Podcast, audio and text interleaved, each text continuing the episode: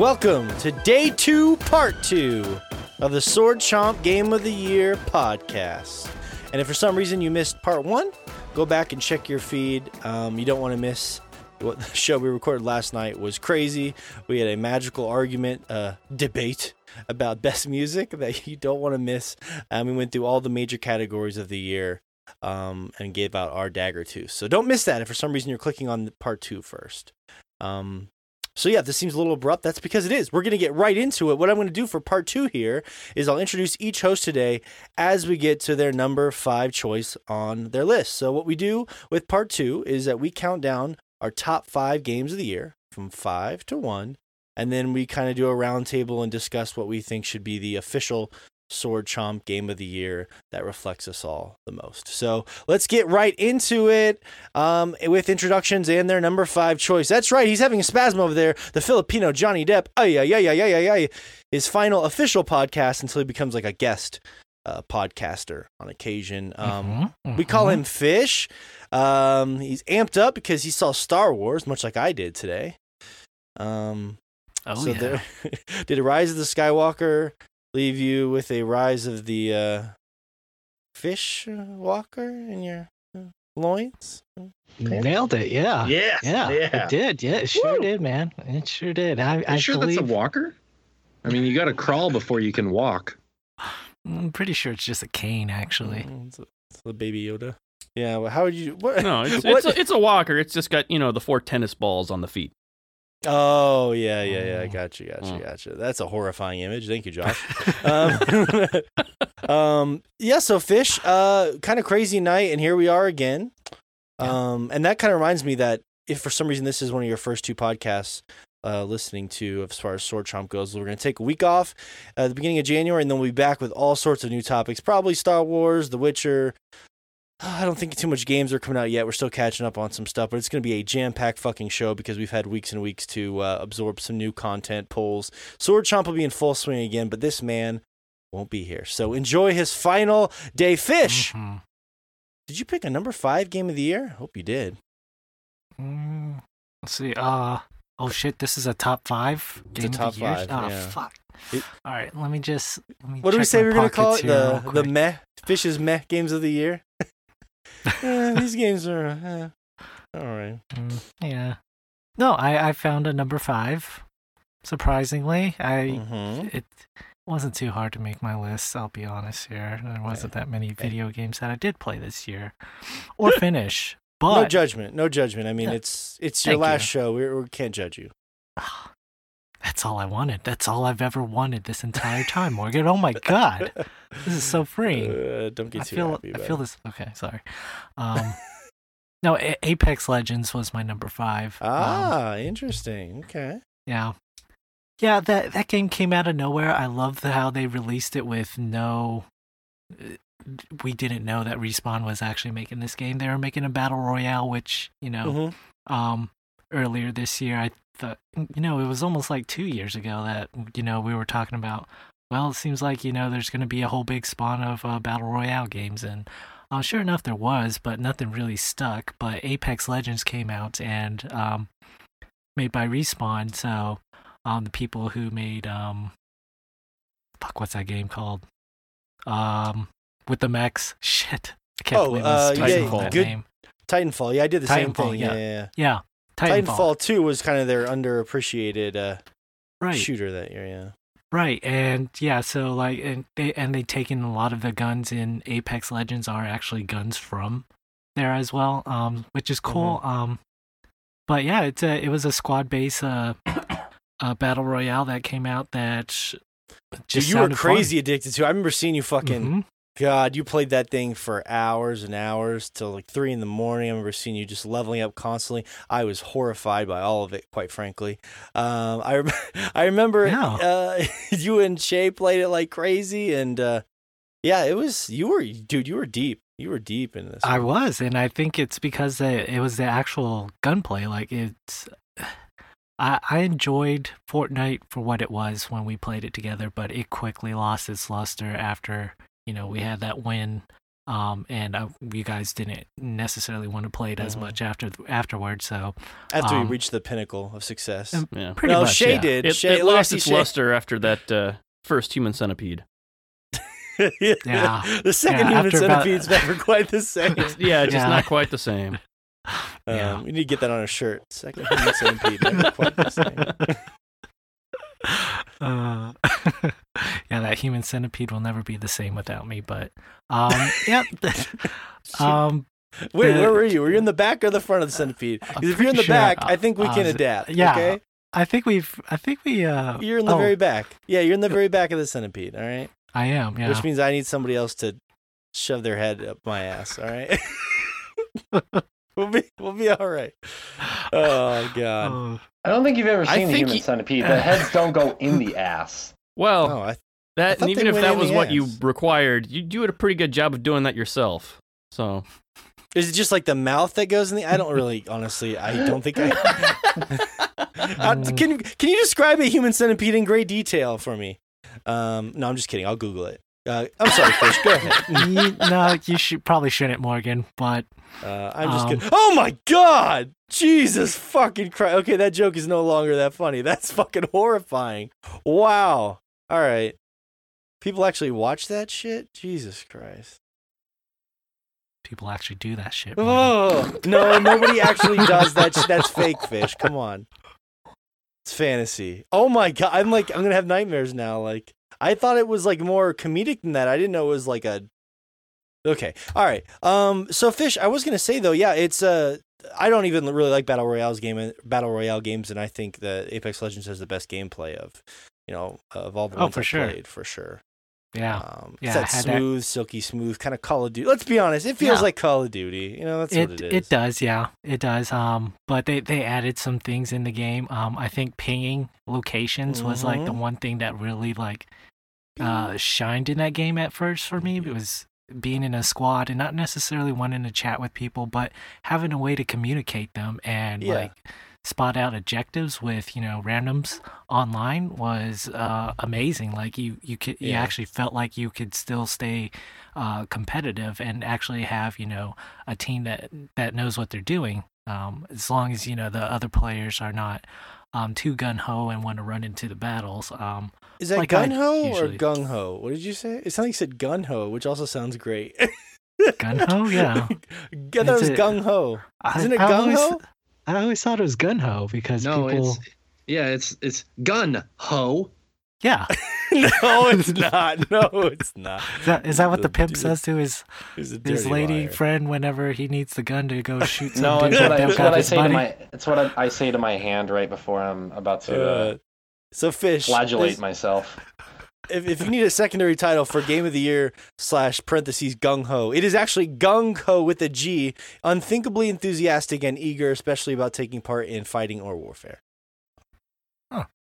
So I was gung ho. Yeah, I'm gonna miss all your cute little phrases, fish, like gun ho. You know, I'm gonna miss those. Uh, I'm gonna miss them too. Anyways, great choice, fish. Uh, Where- what? thought- Huh? he's gonna miss some. Are you? You gonna? Are you? di- Are you He's giving up on the phrase yourself? business. Is this mitosis? Are you just self mitosis? I'm, Um. free- Okay. I'm freezing myself. I'll see you guys in 2099. He's uh, Wesley Snipes in uh, Demolition Man. Um, okay, so that's a great choice, Fish. I actually would have guessed higher on your list, honestly. But uh, I think you did Oh, the right thing. Just one more spot. Just down one Yeah. more. Oh, Uh, Eh. Okay, bad joke. Bad joke. Uh, I'm just kidding. I respect all of your choices. And knowing you, I think Apex Legends is a great choice for you. All right. Uh, by the way, thanks for being here, Fish. I want to say Fish has been an amazing part of this podcast and has contributed, most importantly, in letting us all uh, poke fun at him. So uh, we're gonna, we really appreciate that. You take a beating every week. So Mhm. until we find someone else to take a beating, if we ever do, it's been fun. Um, you, you might have to take the beating for me for a bit, Morgan. Mm, That's the problem, though. I fight back, and then it gets nasty. Mhm. I'm a nasty. Fish has never gotten into a You single make him fight just a all of his little bit angry, and he starts flinging shit everywhere. It's just, it's just horrible. It's like that. They built this Yeah, who's gonna catch that shit now, Morgan? on uh, on Silicon Valley, they built this mechanical arm for a monkey that lost its arm, and it was like this huge scientific um, revelation that they built this arm for this monkey, but it just ended up using the, the arm to throw shit at them, and they were like, "Wow, all this science for for no good reason." Um, but yeah, so thank you, Fish. Great choice. Apex Legends number five. Uh, Shay Layton is here. Um, we call him the Professor. He phones in from Japan. Um, It's true. and uh, yeah, I do want to say right off the bat, Shay does a amazing job editing the shows when Josh needs some time. He runs our Twitter account, uh, active in all ways, all sorts. of Twitch got the Twitch up and going. He does a lot for us. So thank you, Shay, for Patreon. merch Yes. store, Mhm. Um, well, I was just trying to be nice, but I figured I'd crying, crying in my bed as I have zero Um, free time. But yes, thank you for all your hard work, Shay. Yeah, we no really worries. appreciate it. Um, he's in a great mood today, but we're not going to tell you why. What is your number five choice of the year, Shay? Yeah. I wanted to mention it as a quick runner-up. I'm not going to talk Yeah. about it, uh, but Resident Evil 2 was unfortunately booted off my list. It was really, really painful to do that, but What? Wow. there were there were five better games in my opinion this year. So number five was Ape Out. Ape Out was a game that obviously I had not really heard of. Josh described it to us as you are a monkey that beats the shit out of things to the beat of jazz drums. That's pretty much all he told me. And I went and started it, was immediately hooked. Uh, as we kind of talked about yesterday, the the soundtrack is amazing, and I love the fact that the the fact that it's dynamic contributes so much to how the game is experienced really if that that if that soundtrack wasn't dynamic the game wouldn't be near as fun as it is on top of that it's a very simplistic but it's a very cool art style in that when you like everything is shaded. Like there's not like details. Like you are you are an out like an orangish outline of an ape and you're running around and you're seeing shapes and outlines of are filled in uh, shapes of humans. Basically, you're throwing them against the wall, or you're throwing them against like a barricade or a barrier, or against each other. And when you do this, they burst into what is supposed to be blood, but it looks like paint. So it like you imagine as if almost this gorilla is just taking globs of paint and just throwing it against the wall and just splattering this paint repeatedly in a seemingly incoherent pattern and you walk through the level and you can kind of see the carnage that you uh, you create after you finish the level because it will show you the path you um, you you took to complete the level or if you die it shows you how you how how close you were to the end. And the th- thing i also like about this game is the levels are dynamic too um, like certain parts of the levels will rearrange. So if you die, you can't take the same exact path because sometimes the level itself will change too. So that's a really big thing about this game. This entire game is simplistic yet intensely dynamic, and it it just was a really fun game. It was it was fun into in that you got to have all these different experiences each time you played it and each time you died. So it was just it was a way for it to be like a unifying yet completely different experience for each person. Yeah, yeah, for sure. Number five, Ape Out for the Professor. Right. Uh, okay, very cool. Keep. I'm writing all these down. Keep track of them. Uh, Joshua Fowler is here from Michigan, the Jimmy Rustler. As I mentioned, we call him Josh. Josh does an incredible job editing the podcast every single week, which means he has to listen to us all twice. Poor guy. That's pretty, I do. pretty awful. I do. Um, so yes, so the the sound going straight into the ears, and the a lot of times the titles for the shows and, and posting them and all that. Um, till he needs those break weeks is Josh. So great work, Josh. Really proud of everything you do for us. Thank Um, you. Absolutely. What is your number five game of the year? My number five, and this is all of these are so ridiculously close this year. Um, like really three through thirty are all within like striking range. Like I could be swayed into any of them. Uh, being there, like it's just there's there's so many good games this year. Uh, but choices had to be made, and number five is Control. Ah, okay, okay, interesting. Control. I, I was curious to see where that. I had a gut feeling it was going to fall on the list, just wasn't sure where. Mm hmm.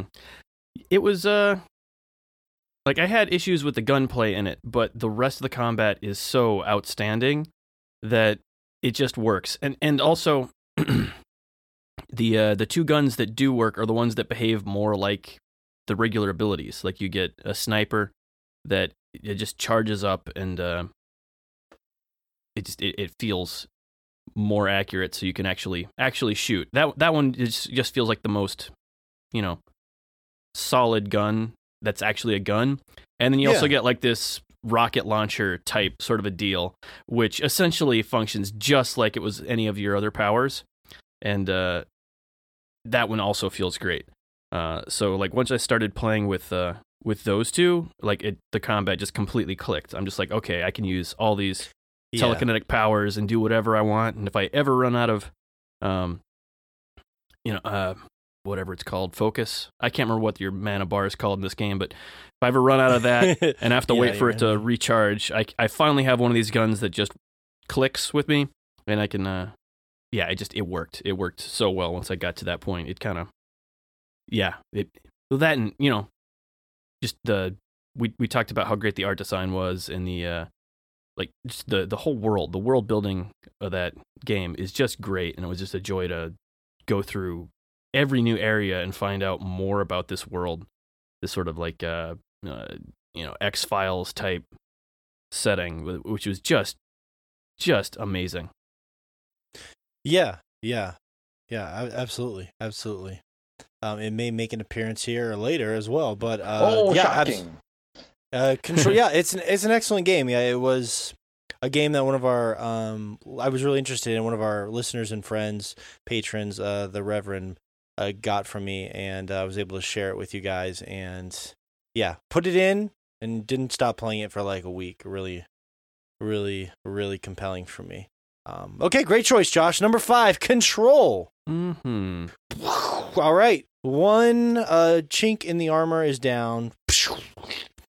And we have all, if we get all pieces of armor off, it will reveal the naked fish. Okay. Um, that's what we're going for. Game of the year, naked fish. Um, six pack of glistening. Uh, okay, so let's uh, change up the. Oh, yeah, I guess I should do mine. Um, Maybe. Uh, by the way, I'm a General Mountain Time um, Morgan here in Montana, and it's been a lot of fun this year um, wrangling this whole thing together, and I'm excited moving into next year. I think it, I think it's going to probably be one of the best years in gaming that we've ever seen, and our site has grown quite a bit. Our podcast, everything we do, so it's going to be fun. Even though it fucking sucks, the fish won't be here, so we'll we'll Mhm. drag him in at some point as a guest or whatever. Um, but uh, my number five, um, I'll be. I'm trying to save more time for the ones I'm really passionate about at the top of my list. But I'll say number five for me was Mario Maker Two.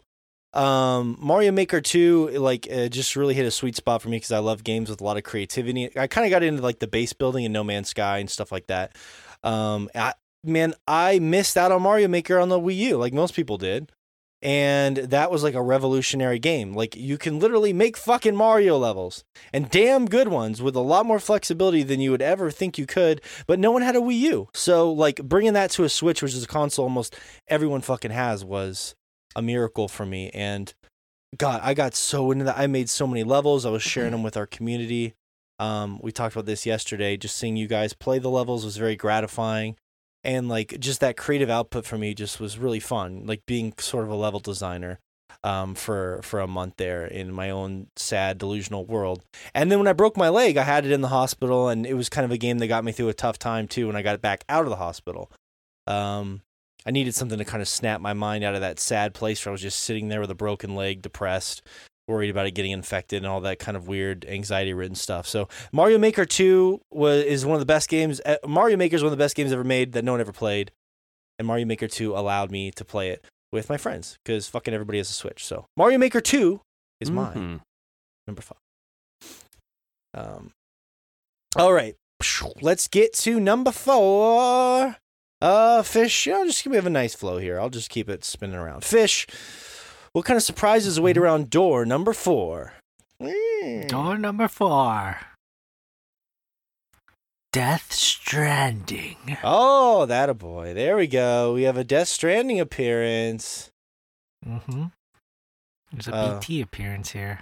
A, B- a BT appearance after I nagged you enough to keep playing it, which I appreciate. You were able to get, Mhm. I mean, you're nowhere near beating it, but you were able to get into it enough Right. to kind of see. Yeah, It's fucking wild.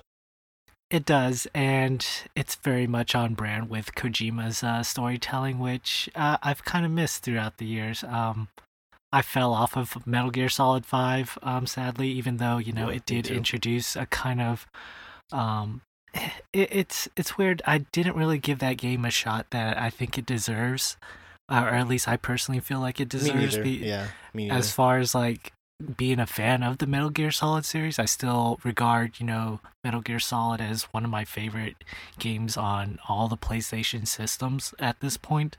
Yeah. Um and it, it, it is, you know, um Kojima's uh work. Uh, you could just see it in like these weird I love I love his supernat his take on like supernatural colliding with real world type of stuff. Uh, it it's something that's very unique to him, and like I, when when you see it in in these games, like any of his Metal Gear Solid games, like it, it just feels right. It doesn't feel like it's uh, something that was pulled from somewhere else. Like you could tell he has like, um, eh, like he, he you could tell he he has a lot of influences on, um, like, um, social media and like uh mainstream type of stuff, but like he he spins it in a way that's uh very interesting in the way he portrays it. It's very unique to his mind and the fact that he can bring it to life and he kind of has that courage to put out something out there that may not necessarily be regarded as um it, it, liked by you know the general populace uh, and yet still has like this great big following of people who do um like that type of stuff. Um is is is it's interesting to me like uh, so i don't know like death stranding was it built up you know ever since he left uh kojima or kojima uh konami.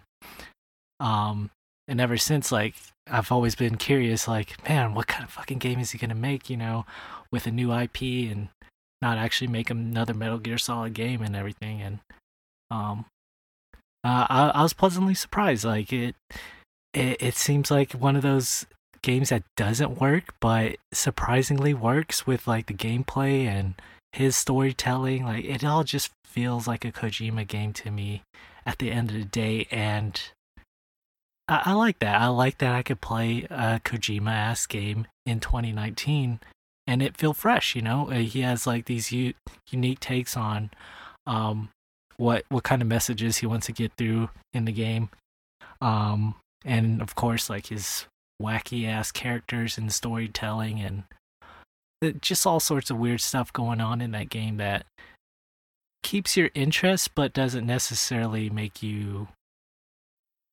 feel too invested in it or th- at least that's the way I play those games. Like I'm not too Im- heavily invested in it, but like it's just enough to where I'm just like, man, well, why why the hell is this baby able to you know hook up to this weird umbilical cord to this guy and like give him like a fucking sixth sense of you know uh sensing these uh supernatural beings from a different realm and so I, weird shit like that is just enough you know to keep my interest and yet uh, like the gameplay in that game still it, it, it's almost like calming to go through the gameplay itself and when you actually get to like the story beats that's when it's like starts to ramp up.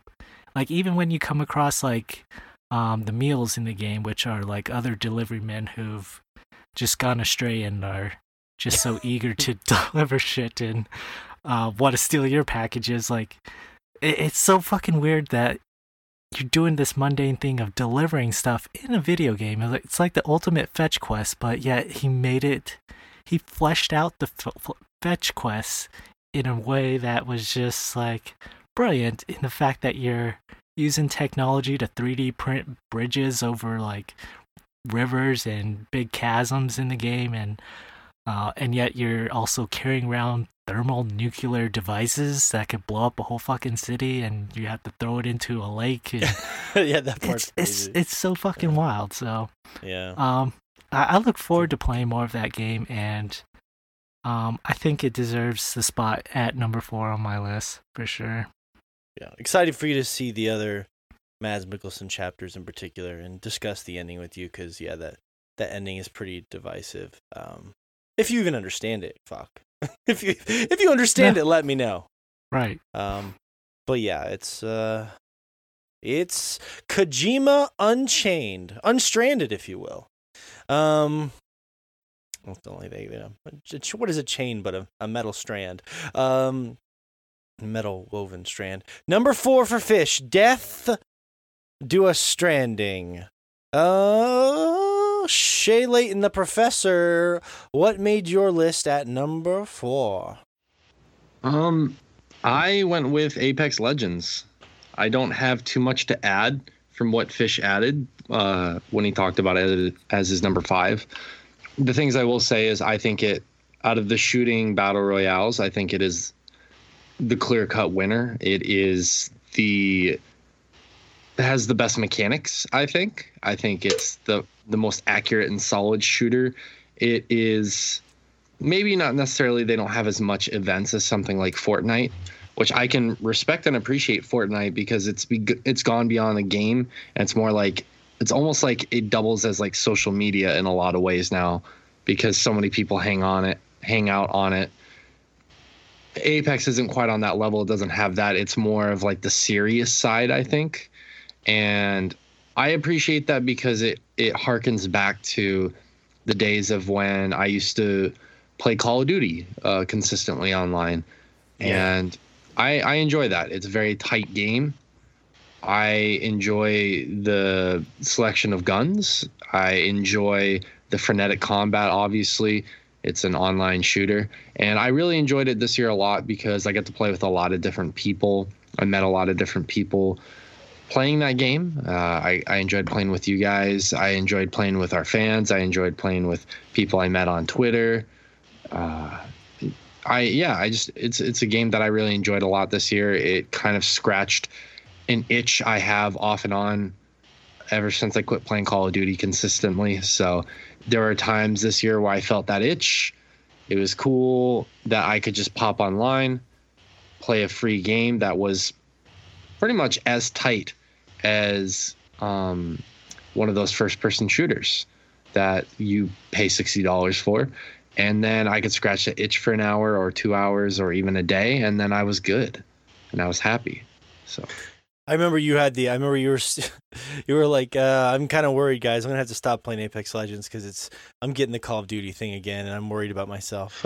yeah, yeah, exactly. And that's and that's the thing with with those games. Uh, for me, I don't have moderation because when I do something, I generally like to put 100% of myself into it. So if it's like working out, if it's writing, if it's reading, if it's playing drums, whatever it is, I want to put 100% in. So when I started an online game and I see like I could be this good, I'm down here because I haven't been playing that much. I I run the risk of falling into that hole very easily. And Apex, I could have easily done that, and I did almost do that this summer. Um, like I had a month and a half off from work, and I was playing a little bit more with friends and people on Twitter and Fish, and I was like, man, I could see myself really going down this hole, and I almost did. Um, and that's not not a bad thing. It's not a knock on the game. That's a knock on my level of or lack of moderation. So that being said, like I I think it's a fantastic game. I think it's the best battle royale shooter game out there for sure. Mm-hmm. I just hope this is the one thing last thing I'll say. I hope that if somehow they hear this, respawn hears this, please put in crossplay. Please put in crossplay Mm-hmm. at this point. I want to what play with took Josh. Fortnite. Yeah, that's what took Fortnite to the next level. So Yeah, like I, I get that they're trying to be way more competitive, and that would make it a little unbalanced. But I don't know. It just seems like, like you said, like there's such social games that I don't know. I think it's worth it. I think Yeah, it's I will- worth the, you know, They could they could The- even do like a casual mode where it's Yeah. crossplay and then a competitive mode where it's console exclusive. mhm. Yeah, that maybe that adds like a little bit of extra load time and screen time, but I mean, yeah, I'm I'm willing to live with that at the end of the day. yeah. I would yeah, exactly. I'd love to be able to play with everybody. For sure, for sure. Okay, cool. So two Apex Legends sightings on the list. There we go for Shay at number four. Uh, Josh, it looks like you're coming up here on the list. Uh, what what do you have as Mhm. number four? At number four this year, we have Wargroove for uh for being Good just man. a ridiculously well thought out and just um simplified but like um really well balanced tactics game, which is something that I needed more of after uh Into the Breach, which is about as pared back as you can get and still have it be um that excellent. Um Yeah, and uh yeah, it it it was amazing getting to play like a uh uh Advance Wars style tactics game again, which are like just some of my favorites. Um kind of a throwback to the yeah. I remember those GBA Mhm. Advance Wars games. Yeah, yeah, playing being able to play those with like a lot of the new online features that uh, they added here, so we could play with friends and stuff.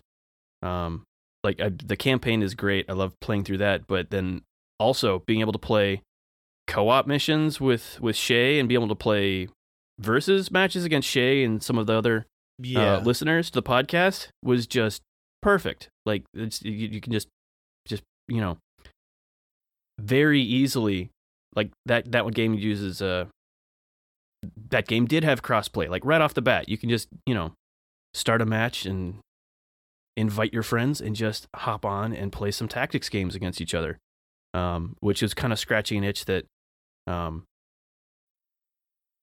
I kind of had because it's like it, it's like playing a war game, like a like a board game, war ga- war game yeah. against your like friends. Risk or something. Yeah, and it was it was just really fun to have something like that Yeah. easily available to be able to play with friends. Yeah, it's a shame you can't do that with more games like Into the Breach or Fire Emblem and stuff. Like they don't offer those sort of multiplayer things. That'd be that'd be Mhm. fun. hmm All right, well there you go, Josh, taking the dark horse Wargroove. I I appreciate that. I was predicting that you'd throw that on there just to throw off our Fire Emblem love, but uh, I know you were high on Wargroove for a while, and your kid was too, which is pretty cute. hmm Um, all right, Wargroove, grooving in, settling into the groove of Josh. I have no sorry. Number four on Josh's list. Um, all right, interesting list shaping up so far as I'm staring at this here. For sure, for sure. We're already into the top three. Doing great, gentlemen. Uh, my number four, I'll keep it fairly succinct. Um, my number four is, I guess someone here's got to stand up for the Resident Evil 2 remake. God damn it. Um, Thank you, thank you for putting it on the list because I felt so guilty not putting it on there.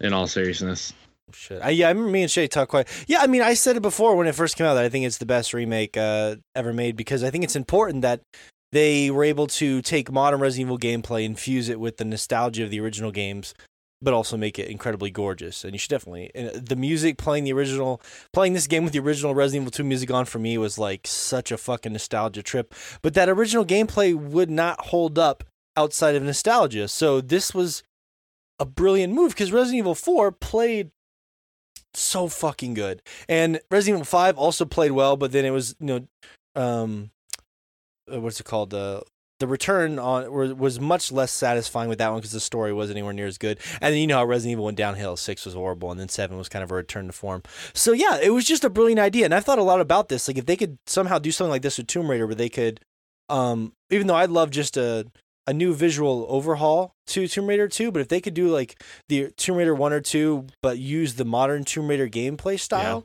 They'd have to. if they could, yeah, you, you'd have to kind of. different. Yeah, that would be good. Good. Like you'd have to. You'd have to like kind of scale the whole thing up a little bit to use the new You would. the new gameplay because it's so much faster than the old Mhm. kind of like thoughtful tank control, like precise Yes. platforming stuff. like very geometric Mhm. blocks, weird shapes and stuff. Yeah, and I think it's doable, but it would just be. cu- I'd be having fun. I I would be curious to see it. That would, yeah, it would be Oh, cool. sorry.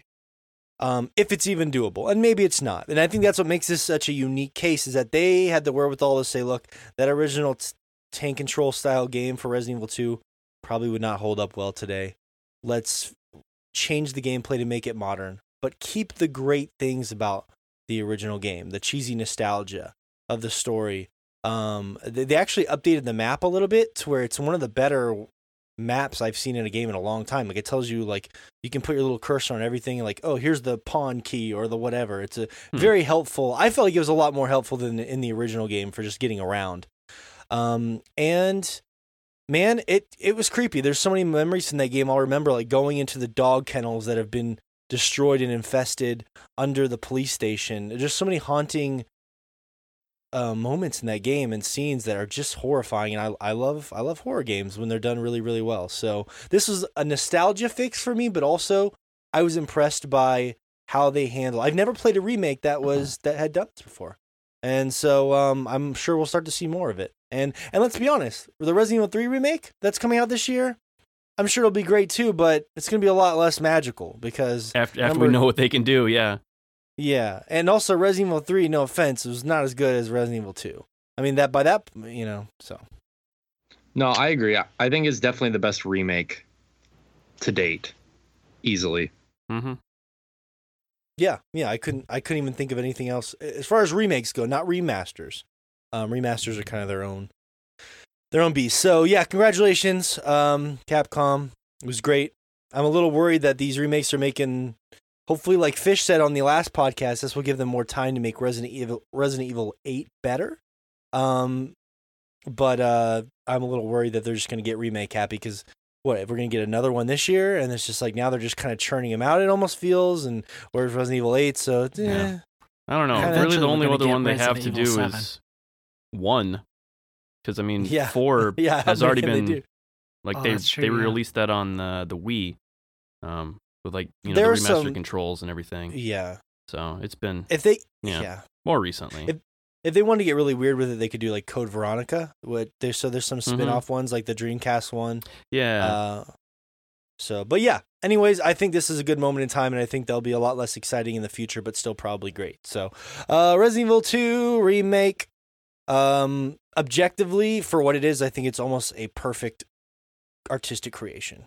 Um, but it is a remake, which means it is a lot of the enjoyment is based off of things that were created back in the 90s. So that's why it's much lower on my list, but still wanted to honor it.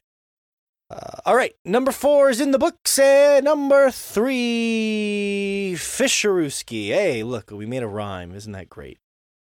Um, Fisherooski, what do you have on number three on your list? Mm, this Fisherooski, uh, This Fisherooski, not the other one. this one conjured up uh, Fire Emblem. Conjured a. Fire Emblem. Wow. Mm. Yeah.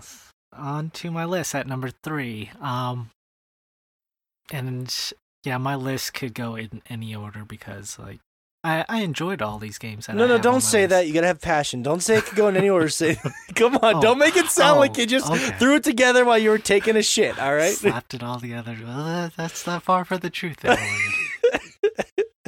He was washing his Oh. cum socks and he just jotted some words down on paper. no, um, yeah, when I started uh, Fire Emblem, Mm-hmm. like the first two hours of that game, like the first mission, like had you doing like the most cliche type of thing of fighting bandits, and that that immediately like threw me in this weird feel of like, oh man, this is just a typical JRPG. And at first glance, it really is like just a typical type of JRPG with anime type of like characters and Don't you say Um, that. well, that that's that's how it was the first hour for me, Listen, Jay. Like, listen here. Listen here, sir. Just I kidding. can do my JRPG. well, well, You're my, li- li- you're my up here. favorite in this game. Well, you, you listen here, Fish. Okay, sorry. Um, No, no, but, I will if- say this, Fish. it- Not to interrupt you, but I think Fish. I have to say this. I have to say this. I know this is your time to talk, but the one thing that me and Shay probably noticed instantly because we've played all these fucking goddamn Fire Emblem games was the uh, the ability to choose at the beginning was very different. Um, where you're like choosing a house, walking around, picking your students all within the first ten minutes or whatever. That to me was like wildly different. But for you. It's your first Fire Emblem game, and you know, cool. But maybe you weren't as like holy shit about it. Right. Yeah, I didn't know necessarily what the nuances were as to previous uh, games in the series were, so I had nothing to base it off of, uh, really, other than my um, knowledge of you know uh, Japanese type RPG tactics games, and um, Yeah. So yeah, yeah, my uh, it, it seemed like a lot of it was just like mm, typical type of stuff and not necessarily capturing my attention. Um, but that game slowly opened up itself to me, uh, much like the relationships do in the game with the characters that you have, where they, they slowly build up and um, you hear more of their backstory and you just you see how they interact with other characters. That um, it, it just it, it it captures your attention in a way. Like yeah, eventually, like you'll start to grow a bond with certain characters, and you want to know more about them, or you just want to uh, see if you can um, further the relationship between the professor and his student, and you know invite him to a secret Mm. garden tea party and Mm-hmm. uh, try to get into their inner thoughts and you know Mm. sway them to go to a ball uh, dance. You know, so Mm. um and then eventually you know take them back to their Mm. dorm and then Mhm. um show them your blade you're sort of the creator Mm. In your case, you're beautiful blade. Oh. Uh, is that a dagger? Ooh, dagger. Oh, oh, owie, it's sharp. Oh. Ew. I like how Fish tried to say he had a sword of the creator. oh, that's a good one. Uh, you tease. I had a blessed lance. Okay, tough crowd tonight. Con- congratulations. uh, I do, although I do like it could be a sword of the creator because it looks like a sword, but you kind of sling it like a whip, so it kind of grows as you sling it around. So yeah, yeah, something to- there's like weird sections that like detach and like you can see the muscle between each bone it's fucking weird as shit It's yeah basically an Uh, Ivy sword. No, is what it yeah, yeah, it's Ivy. Yeah, if it's low caliber, yeah, yeah, pretty much. Um. Anyways, yeah. So, Fish, you you finally what kind of pushed you over the? Fish told me so, so many funny stories I know from this, where he was telling Mhm. me he was like restarting the battles to gain experience, and I was yelling at him about that. Um, he was playing on normal. yeah the, the combat like uh, fire I know you ca- enjoyed it. Yeah, yeah. I I, I. I did enjoy it, but like, um, actually, you know what? There was another game, Fire Emblem game that I played, which was the mobile game. oh yeah, and yeah. That's essentially all I had to go off of. But like Josh has uh, said, like that that whole triangle thing of uh, you know, Lance's beat uh, cavalry or whatever. Like th- th- there was like a rock paper scissors type of thing with the yeah. your units on the battlefield. Um, and that wasn't as interesting to me playing through that game. And um, it was a mobile game, so it was a little. It seemed like it was a little. I, I'm pretty sure it was a little bit more dumbed down as far as like graphics go. Um, and their characters are more chibi style. But this game, like it, the the combat felt like a lot more depth. Like um, in the combat, you there was different modes that you could actually see the battlefield as well, which was cool. Like you could actually hmm um, equip a battalion to certain characters in this battalion. Essentially, if you uh, zoom in on the battlefield, you can see the battalion right behind your character and um, see him fight off, you know, another character's battalion as well. Um, and I like the fact that they took that extra step to kind of in a tactics game to make that combat seem like more of like a battlefield, which I thoroughly enjoyed so much. Um, so much so that like I was going through certain um oh, this is probably why I was doing so much grinding and I enjoyed it as well was like I was going through the different modes of like zooming in and out of battlefields and um it, it felt good like it it it, it was varying in a way that like you could see if you wanted more action from your characters and actually wanted to see like there's a part of me like so I made Sylvain my uh, wyvern type of uh, character, who was this guy with a big ass axe on top of a dragon, in Battlefield, and like he's like my main dude because he he, he has a lot of spaces that he can move, and he hits so fucking hard that you know, um, uh, I enjoyed watching him like go headfirst into battle. And he's usually the one to kind of start off the battle and set the uh, mode of the or set the mood of the uh, battle that I'm ensuing. Um, and uh, yeah, it's just it's just you cool just to send see. Sylvain out there to die, basically. Here you go. Set the tone. Uh, you. Uh, no, Uh, no, he actually like yeah, he he could hold his own and everything. Are you jealous that he's a ladies' man and you're just trying to get him killed quickly? Is, is he is he interfering with your with your dates? I see Uh, that you know what? It, it, it's funny. Like i- his character starts out as like, you know, it's like, oh, this is a ladies type of guy. He's a womanizer type of person, and like, and like for like the first uh, few hours of like hearing his dialogue, like that's kind of how he was. But like slowly, his character like starts to reveal uh, deeper things about himself, and then you get more invested in him, and then eventually you find you're just like you're starting to care for this character, and um, I could say that for a good handful of different characters on the Blue Lions um, that I enjoyed, and like uh, seeing how they interact, like, and then hearing your guys's uh, um, uh, uh, your playthroughs with uh, a different uh, a whole house of uh, different people to go off of like that also Mhm. interests me interests interests me and like I feel like I'm kind of have like a FOMO feel there like uh, I w- kind of wish I went down that route as well to kind of experience what you guys are going through but like um, I do like the fact that it's a, it's a really huge game like there's there's a lot in there as far as like storytelling through the characters and um, the the amount of battles that it's in that game so um, yeah, I was just gonna say that, Josh. When I started the my hard playthrough with uh, the female character, you can get Sylvain right off the bat because you're a yeah, woman. yeah, no, so. like. Uh, yeah, the whole womanizer thing. You can recruit him instantly, like as so soon as fun- you show up, because so he just, funny. he wants Yeah. those tits. Yeah. Well, I mean, dude, the Lady Violet, man, man, I don't. man, Fire Emblem really knows how to. What'd you call? It's the horny casino. Well, it's not really a casino anymore because it's an actual game instead of the mobile one. hmm But it's a horny something. It's the horniest Nintendo game. God damn it, easily. That's why Nintendo won't give it the full um, production values of Zelda. Probably too much tit. Too much, too much magical tit there. Um, but yeah, it's a uh, God. Now you Just got me all singular, just one large, glorious tit that Yeah, Nintendo continues to milk repeatedly. just one tit. Oh yes. Uh, so uh, last question, fish. We got to move on. Uh, But thank you for that Mhm. exposition. Uh, who did you who did you end up settling on for your for your uh, who are you courting? This deep into the Oh gosh, it's so it's so all over the place because there's so many different events that happen as well, and there's so many different. That's not what I that you asked you. God damn it! Who are you courting? Uh, so I gave up on Mercedes. Like she was my first uh, es- essential kind of like love at first. She was too holy. So- yeah, yeah. She yeah. was like eventually like I got to learn her character and like and this girl's still like, too fucking tame for me. And then I like, Yeah. I started to uh, started get more invest started to get more invested in um her friend, which is Annette. oh, um, sneaky. snuck over to her friend. Right, that's just like a fucking relationship, but it was, it, it was weird.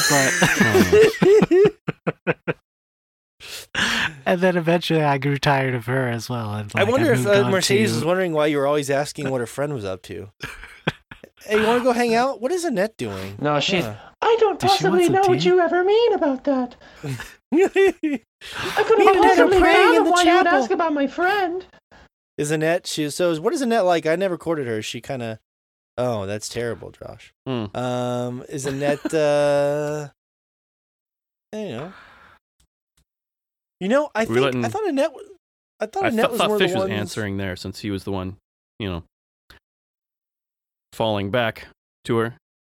Oh yeah, the little the orange haired girl. Okay, yeah, yeah. Mhm. Well, that's what I was asking you, Fish. Like, what is an? Anyways, look, this is gonna get into a long sexual thing. We don't have time for this right now, Fish. But Mhm. Annette is who Yeah. you're now courting. no Ingrid. Dude, I'm- Ingrid, Ingrid is pretty badass. I like Ingrid a lot. She is, yeah. Yeah, she's a typical Um, kind of blonde hair, blue eye, but she's got a really cool personality. And, and the thing is, is I Mm-hmm. Mhm. I the only other character that I actually recruited from another house was Bernadetta, Mhm. and that felt great to actually get her. But I kind of wish like I did it sooner in game, just for the fact that I could have learned a little bit more about her character because now she's like And, the weird thing is, is like in the time jump, like she's not necessarily there on that first mission, and like I was kind of hoping that she was there, you know. And um, I'm, I'm pretty sure that's just how it is. Is the the main house gets all their characters in that main mission. Yeah. Um, and that's kind of a shame, but like I can see why. Like if you recruited like a bunch of people over, they can't all just fit them onto the battlefield. So it makes sense. Yeah. Yeah. that they didn't do that. But Yeah, you still get like all Um, the social link type conversations from recruits, but uh, they don't have uh, like um, main story cutscene beats the way the class you choose will. Um, right, So you always you always get more information about whichever one, whichever house you choose at the, at the start. yeah, and I'd imagine that'd be kind of very daunting. At that point, that game would just become too daunting to have to Yeah. like program in each character and have them. Yeah. yeah. So Um. Okay. Well, thank you, Fish. Uh, that was rather lengthy, but it is your last podcast, so I'll allow it. Uh, I'll allow it. um. All right. Fire Emblem for Fishes number three. Apparently, me and Shay prodding him enough to play it. Uh, did good. I remember we had a lot of good podcasts about that. A lot of fun back when it first came out. Um, and yeah, eventually you guys caught up to it, but it was a little lonely for me that first two, those first two weeks when I put like 30 hours into it and I had nobody to talk to. Um, anyways, uh, number Did you have three. no one to talk to? Because it seemed like you were doing an awful lot of talking. No, I there was talking. That's that's that's a mistake, Josh. That's blathering. Oh, okay, okay. bumbling maybe.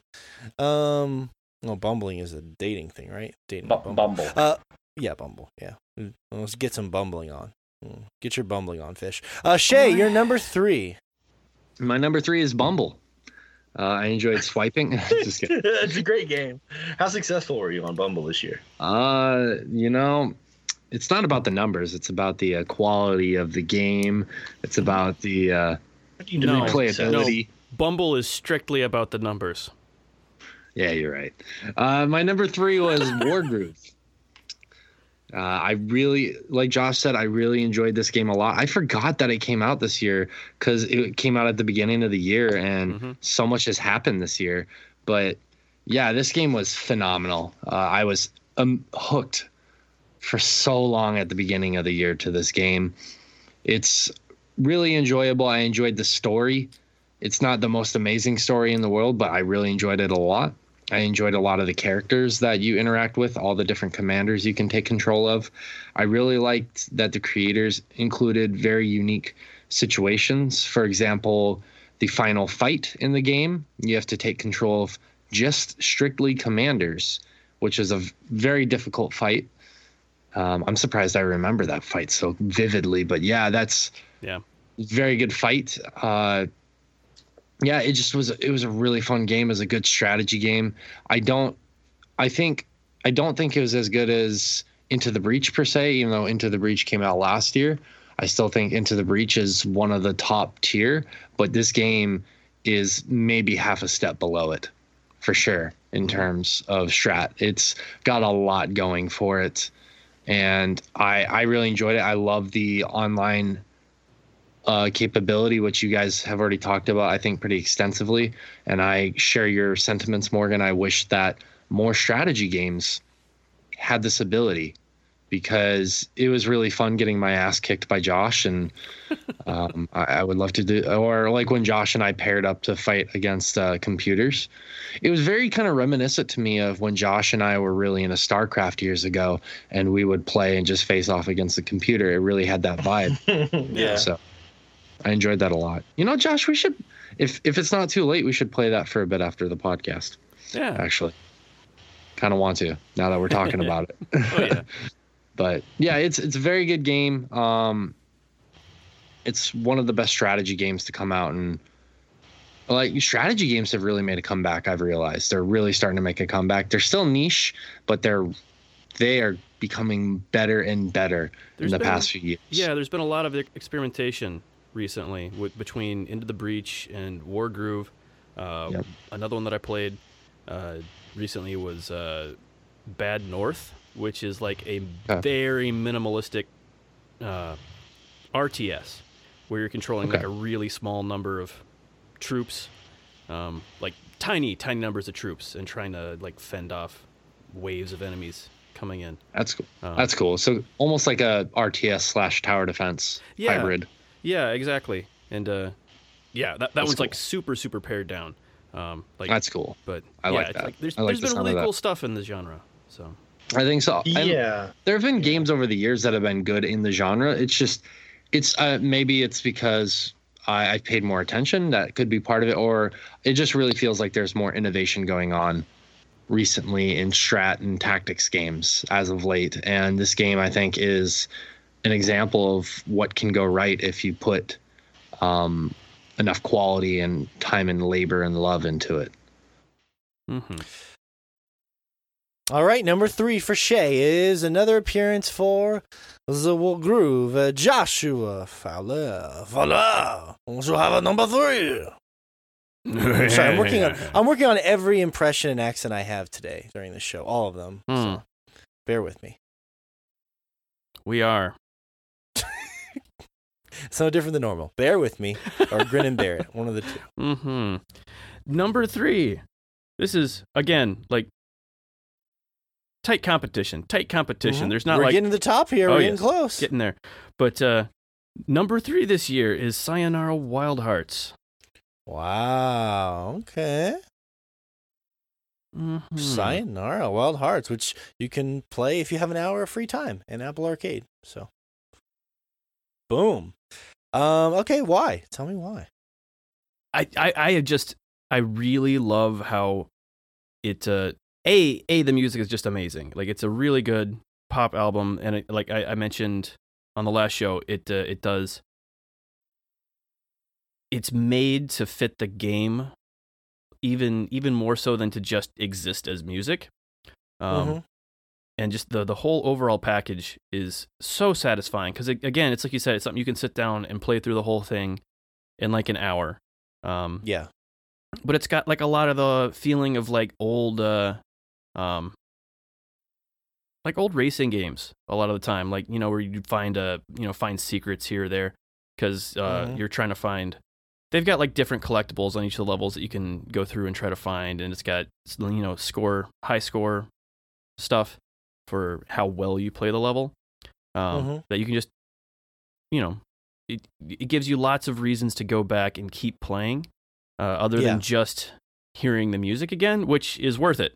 But uh, it, it's it, it it is the the experience is always rewarding. Like I've gone back and played through that game. I don't know how many times since it came out, and it's been just a joy every time. It's not like I get there and like, oh, I I need to, you know, grind my way through this thing to try to find one more collectible. It's just like I'm playing it, and if I happen to see it while going through it, it's it's great because it's just it's just fun to play.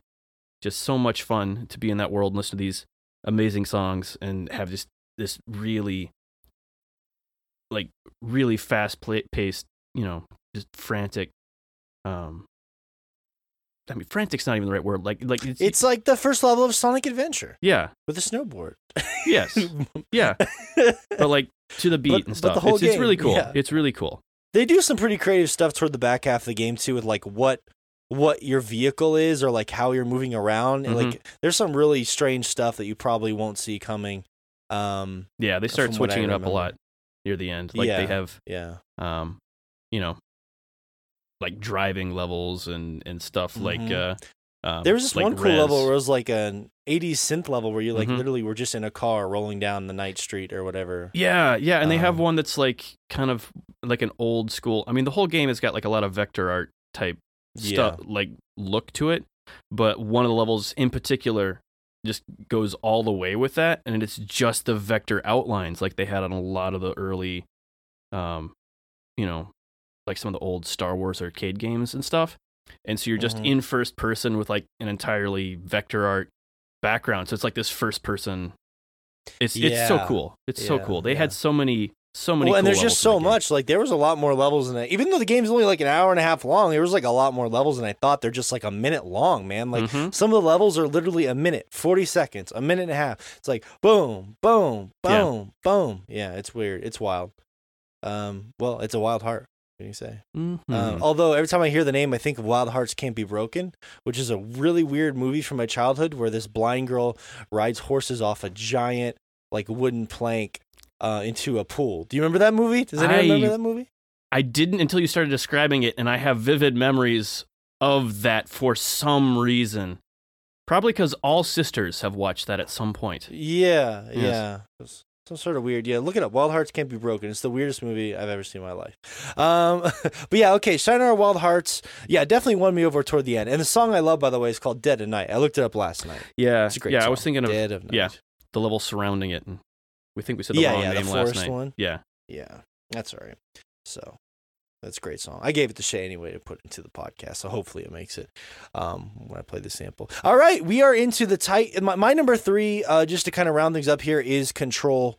Um, no big surprises there. I Control ended up. Uh, a little higher on my list, I think, because of the art directions. Well, so the big thing about Control for me was just like I like mystery and not really knowing um, what the fuck's going on. I really love that in games and, and worlds. And like for most of Control, I have you have no idea what's going on. You're reading all these weird memos. You're in this really unique environment. There's a j- crazy, creepy janitor. All these people you're meeting, and it's just questions. I just like games that have me asking questions the whole time. And I like we were joking about this yesterday. Me and Shay kind of clicked with the combat more than I know you did, Josh. But um, I I really enjoyed the combat all the way up until the end. I mean, I know that you can kind of get into a groove and start to just use the same stuff over and over. But dude, there were some times where I'd walk into a room where there was no people, and I would just experiment with the things I could pick up. I'd be like, oh, there's a weird office chair here. I'd like pick it up and like throw it into somebody's computer or Mhm. something weird. You know, I just was like experimenting with all the shit I could throw and like watching the environment like destroy around it. There was so much Yeah. detail, papers flying. It's just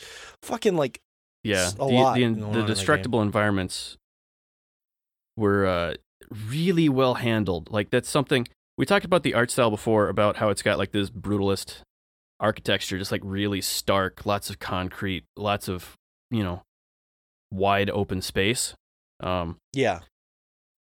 And the coolest thing about that is once you do start just destroying everything, it's a drastic, drastic change. So it Yeah, feels so satisfying when you're just demolishing these fools and you know taking out yeah. walls and pillars and stuff while doing it. It's it's so cool.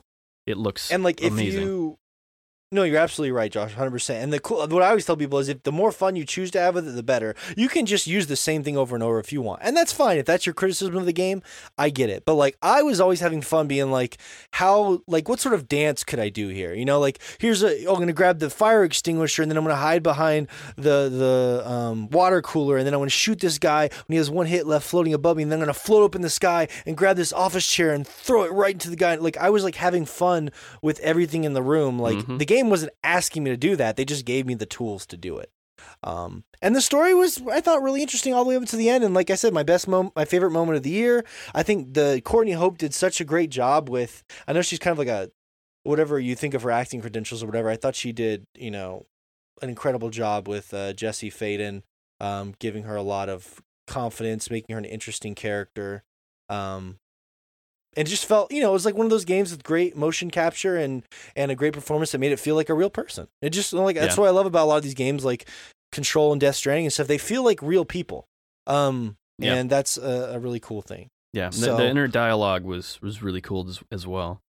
Um, hmm Um, the Doctor we talked about the, the game didn't have a lot of like traditional music. The soundtrack is actually kind of disappointing, but the like songs they did have, like um, like that epic like prog song during the Ashtray Maze, or like, did you guys come across like the the song the uh God what's his name um, the scientist guy God come on help me the out one here where he does a music video. yeah yeah the music like video a- he did I of think his it's like, band like a dream or something, but like yeah, yeah, it's yeah, There's yeah, yeah. There's one. There's one where you go into like a soundproofed room, and there's a song Yep. playing inside of there with instruments just sitting in the middle of the room. yep yeah Yeah, there's there's, like, these weird pockets. in the world. Yeah, yeah. There's like these three or four pockets of like great, really cool music. So it's strange, really strange.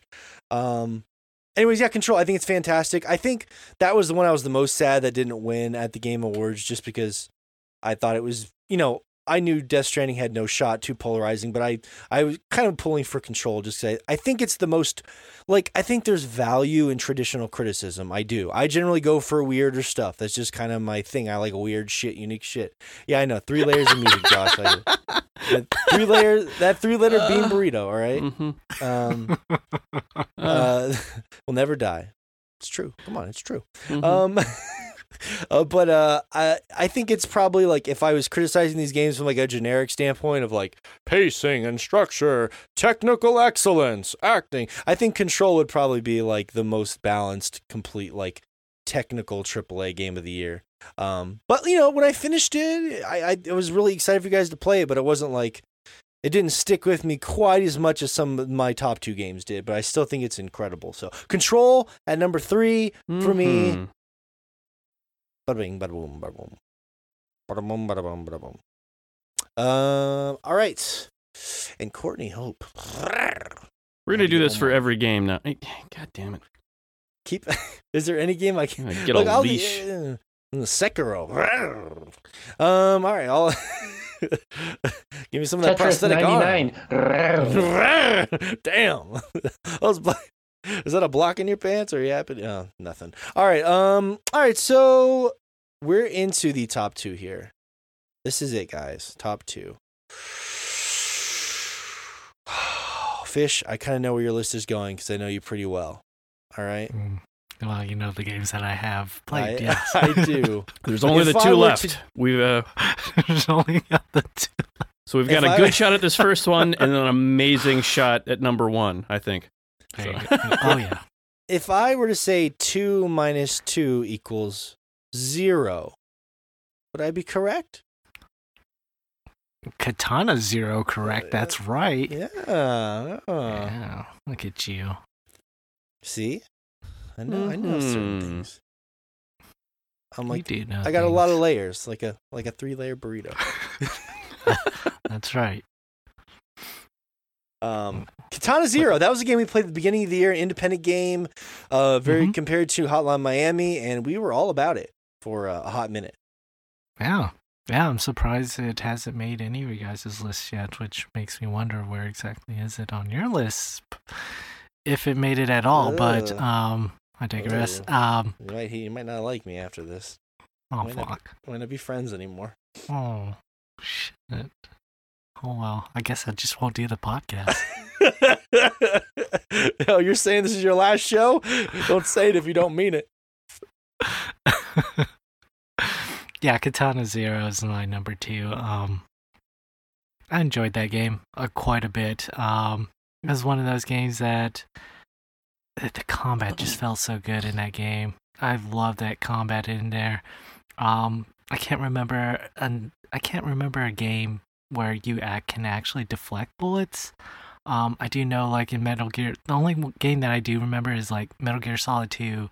Towards the end, you get a high high frequency bl- or a hyper blade, and um, you don't necessarily deflect the bullets back at the enemies. You have a chance actually just to deflect bullets um, away from you to avoid damage, um, which was still cool. And you even get to fight the last boss with it, which was great. But like, yeah.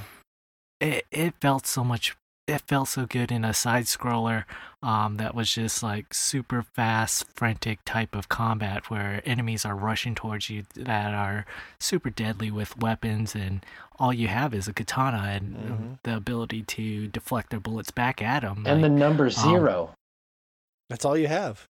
exactly yes the zero and and their and your bathrobe and the Mm. uh, uh, uh it that's so much drugs coursing Yeah, through your veins all the drugs. Mhm. But there's lots of cute little touches in that game too. Like when you go to the dance club and you have to like hide behind people who are dancing just to move along in the shadows Mhm. and yeah uh, those weird sequences where you do the you go in that to see your psychiatrist and you're like sitting in that room and they're kind of playing with the yeah. There's some interesting stuff in there. Kissy face that was you know that weird creepy boss battle um, with that Mhm. music that played from our man LudoWic. Yeah, it was it was. It was a really cool three or four hour thing. For me, it was a little too derivative of like Hotline Miami and stuff like that. But like, I instantly came out and told people, "You need to go buy this game. It's like fifteen bucks. Mhm. Go buy it." Oh, yeah. right away.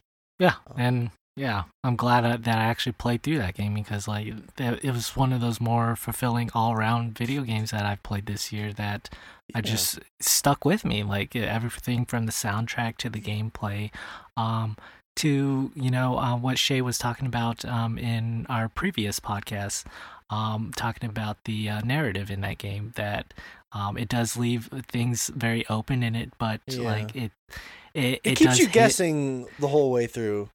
it, it does but it also like it, it it hits on certain like themes that um they don't necessarily delve too deep in they just give you a little bit of like a color palette of it and then you're left to Mm. kind of paint it on your own uh, which is cool like yeah, uh like like Shay was saying like I enjoyed that fact that you can kind of take um your own meanings from certain things and certain um um themes that they brought up in the video game um, through its story and its characters. So, um, yeah, that that game definitely stuck out to me, even though it um, a lot of time has passed since it came out. Like at the beginning of the year, like it still it was just one of those games that I kept going back to and thought like, man, that this that game was really great. And I, like, I was surprised. it. You told me privately that you think you enjoyed it more than Hotline Miami, and I was like, what? No, I think I you're still probably stand right. by that. Yeah. You're Yeah, probably right. right. Josh, you don't mean that, Josh. I, I think I do. How much have you had to Dude, drink? get the fuck out of here. How much you had to drink? That's your Bullshit. Actually, you know Um, what? You know what, Morgan? I'm gonna admit this. The story in Katana Zero is vastly superior to the story in Hotline Miami. It's much more intelligible, despite Yes, yeah, yeah, yeah. its weirdness. But there's no way that it's better. I sort of like the non-story in Katana or um, Hotline Miami more than the actual story, but I, I think it's a fair it's a fair point. You know, and Yeah, no, the non-story is better because once you start unlocking like the secret endings and stuff, the story just gets worse and worse in Hotline Miami. It's like, oh, I don't even. Remember, oh, that's yeah. that's what you meant by that.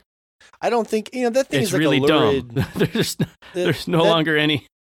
Yeah. Anyway. Yeah, I mean, it's that game is just a lurid drug dream anyway, so it's Yeah. like who fucking needs a story. Um, sensory shit. Story's just getting in the way these days. Ask Kojima. All right, uh, great choice, Fish, for number two. That's that's not completely true. I love you, Kojima. Don't you type what you're about to type, Josh. Don't you do it. I see you typing things. Oh, uh, okay, so number two, Katana Zero.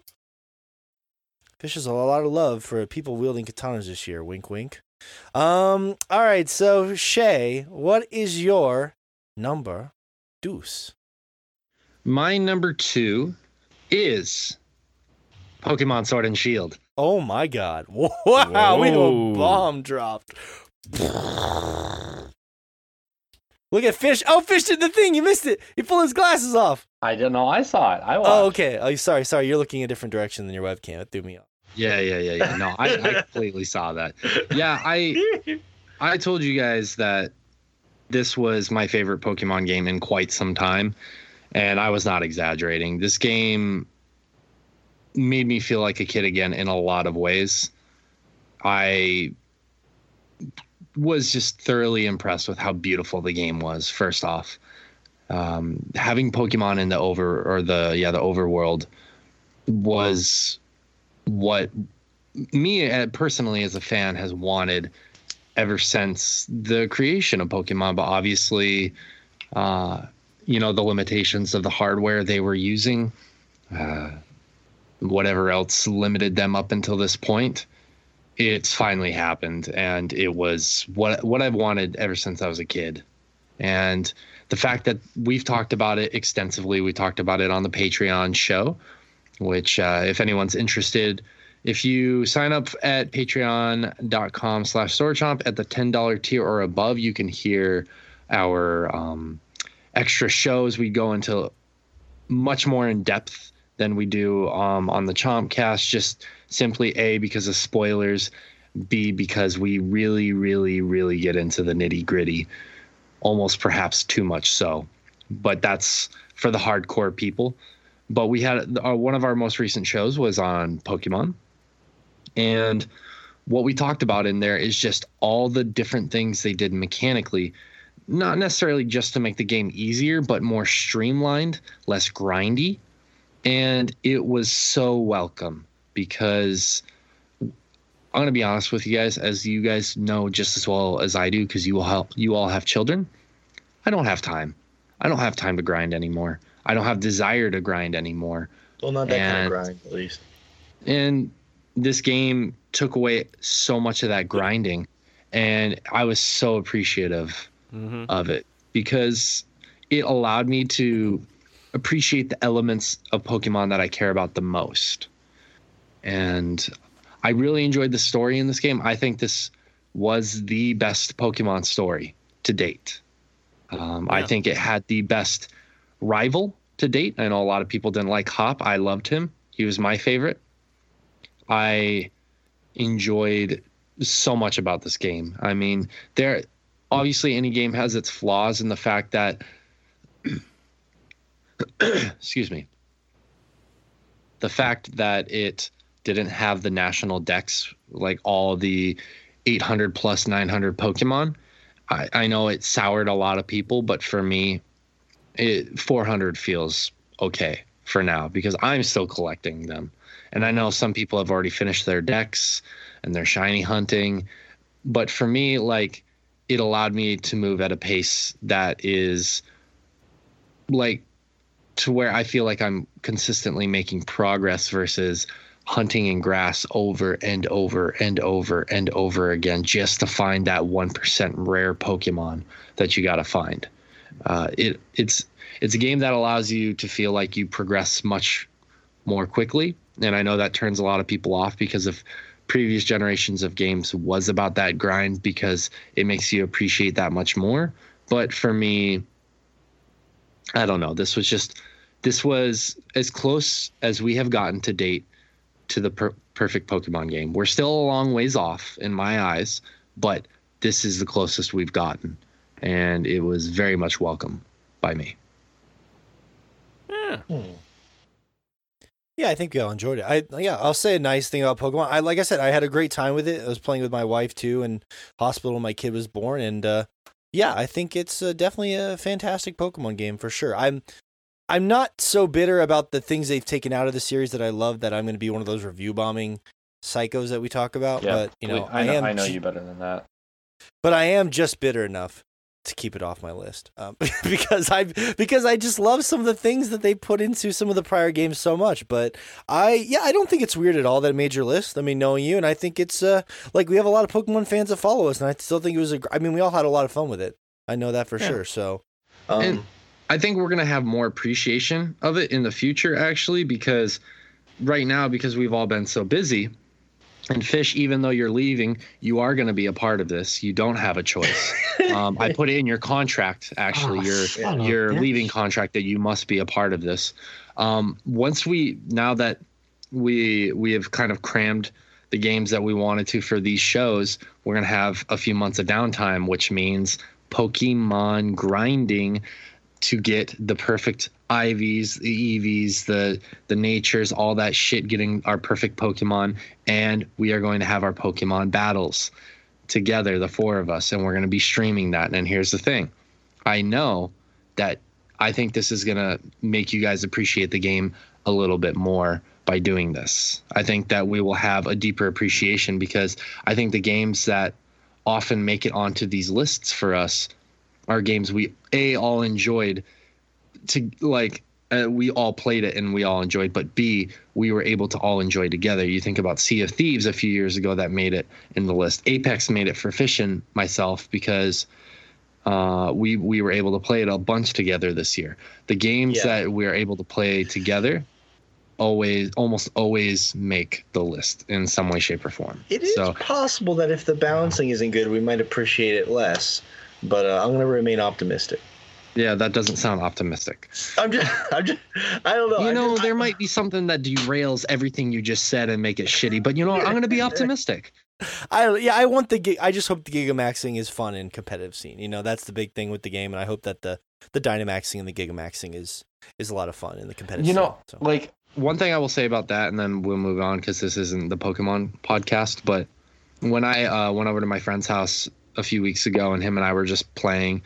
I really liked. I actually really like the Dynamaxing because you have to decide exactly the right time. It's an it's an Timing, additional layer. So you have to decide when you Dynamax, and then because you could waste your three moves because yes, they're more powerful, but also if someone subs in a weak a Pokemon that you are weak to and you're Dynamaxed, you have no choice but to ride out that Dynamax or Mm. cancel it. And once you cancel it, it's gone for good. So it's actually yeah. it's interesting. Like yes, there's a noticeable advantage, but there are also noticeable disadvantages too. They've really balanced it out. I think you guys will be impressed. Dude, believe me, yeah. I mean, it timing is everything. I remember one time I popped a Viagra, uh, thinking we were gonna get into it, and she then she was like, "Hey, let's go grab some food."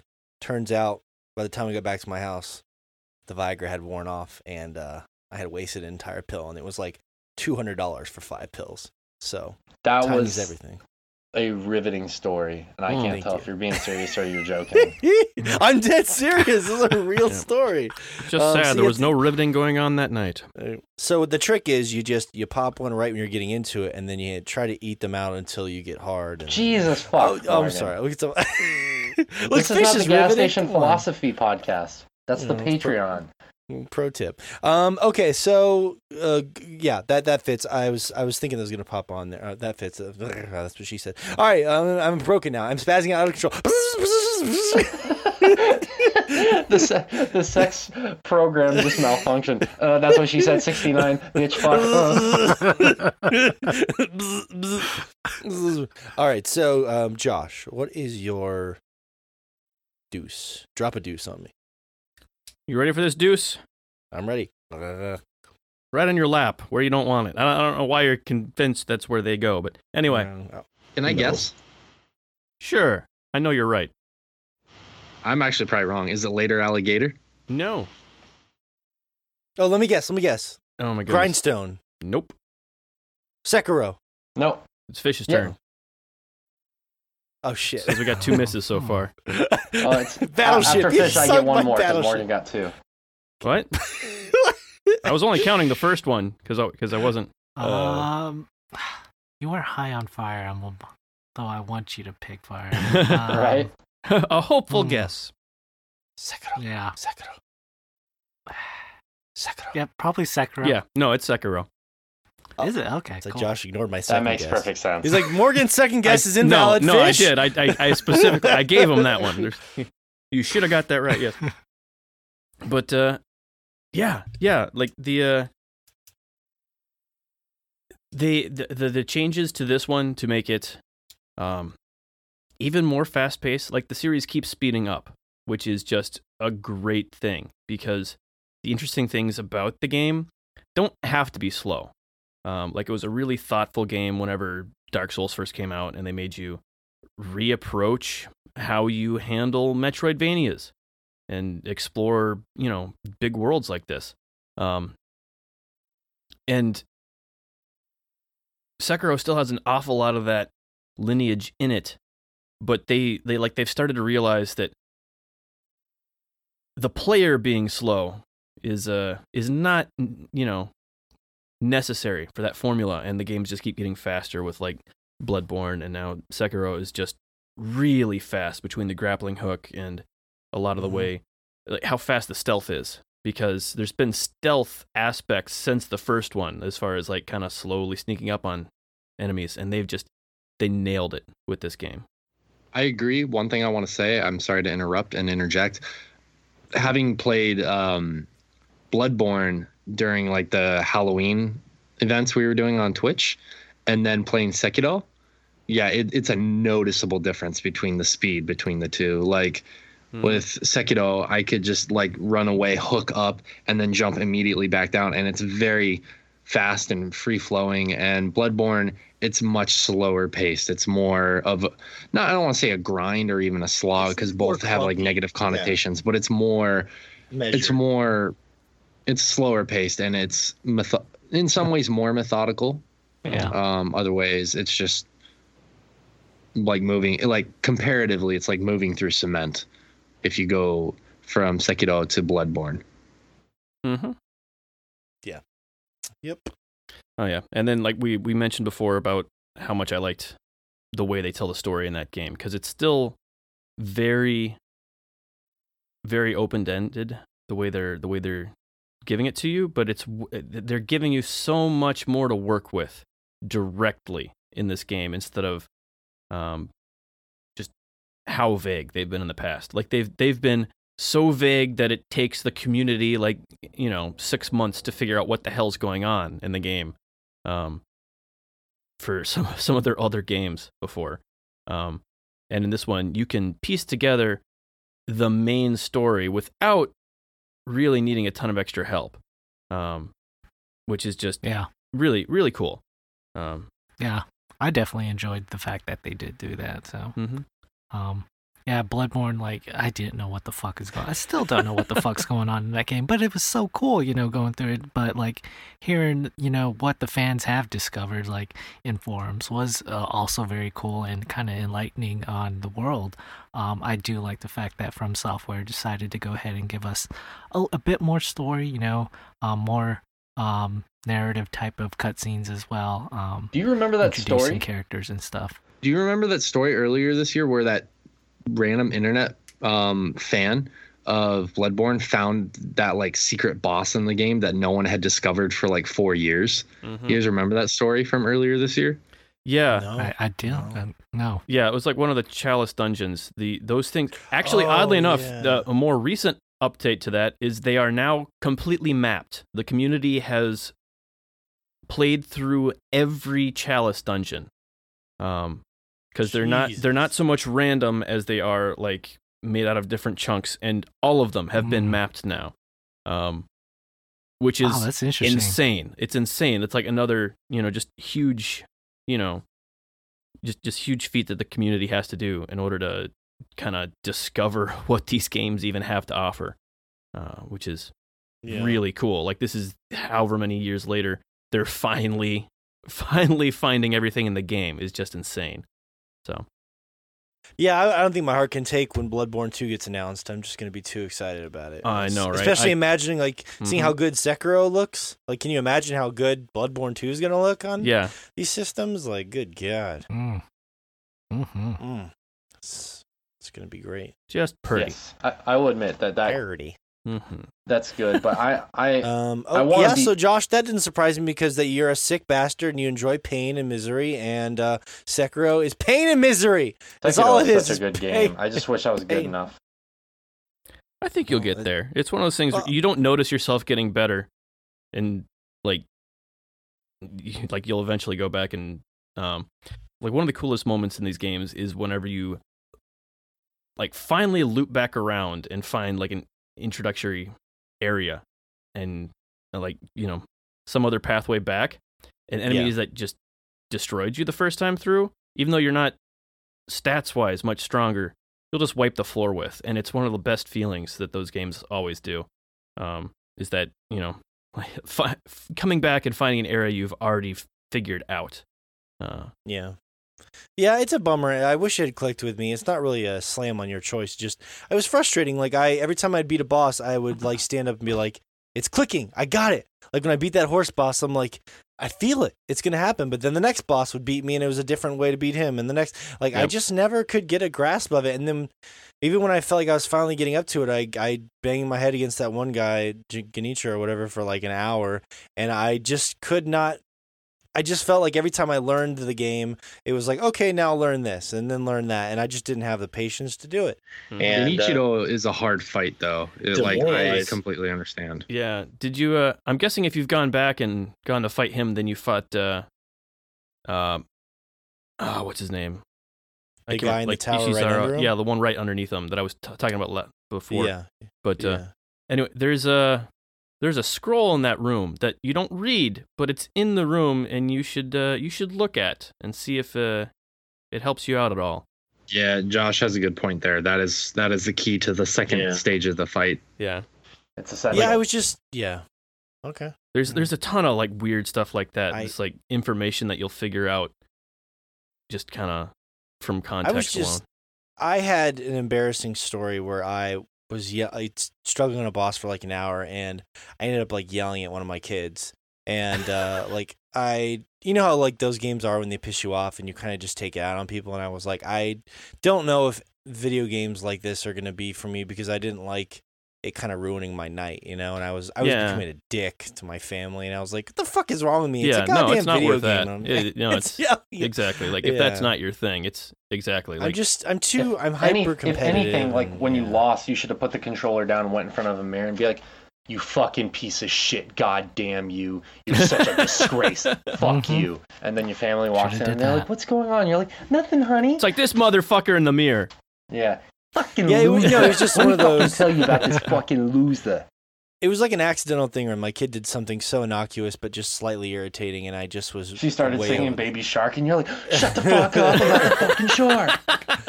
yeah, my my wife sees me when I play those a- those really angry games, and she's like, "I don't like who you are right now. It's Mhm. really embarrassing." And then I like feel embarrassed, and I'm like, "Uh, yeah." As a married man, FromSoftware games are, are tough. Well, this one in particular, because you can't really grind around your problems. In Bloodborne, I could grind around my problems. Yeah, yeah. That's The, what- they they what- really pared back the RPG elements in this one. Um, yeah, yeah. But I get it. Like the people who who it clicks with and that get it down really seem to enjoy it, um, because I imagine it's incredibly satisfying. So Yeah. There was some really cool some cool moments. So, did you feel you felt like a, uh shinobi badass when it was all said and done? Yeah, once it clicks, and and again, like the actually the lack of grinding is one of the things that I really liked because, like, there's not ever a, a like a feeling that like oh I just if I if I was doing like you know two more points of damage I would have killed this boss. Like it's whenever you lose, you you realize it's something I've got to figure out something else Well, here and not. Well, I should just go grind for a while because like yeah, that's yeah. I, I'm never a big fan of that feeling. Like, well, I probably could have beat him if I was just doing a little more damage here, but um, yeah, it just it kind of felt like it streamlined the experience a little bit more. But yeah, it does. It if if you don't feel like you're making progress, it can it can really feel like you're hitting a wall hard. Oh yes, I hit that wall. Let me tell you. Um, but I had moments for sure. Had moments, and I I see the appeal. Um, like I said, gorgeous game, and the music gets stuck in my head. That fucking Oh, yeah. terrifying song they play every time you run into a boss. Mhm. um. All right, number two for Josh. Sekiro. Shadows die twice. Um. All right, number two f- for me would be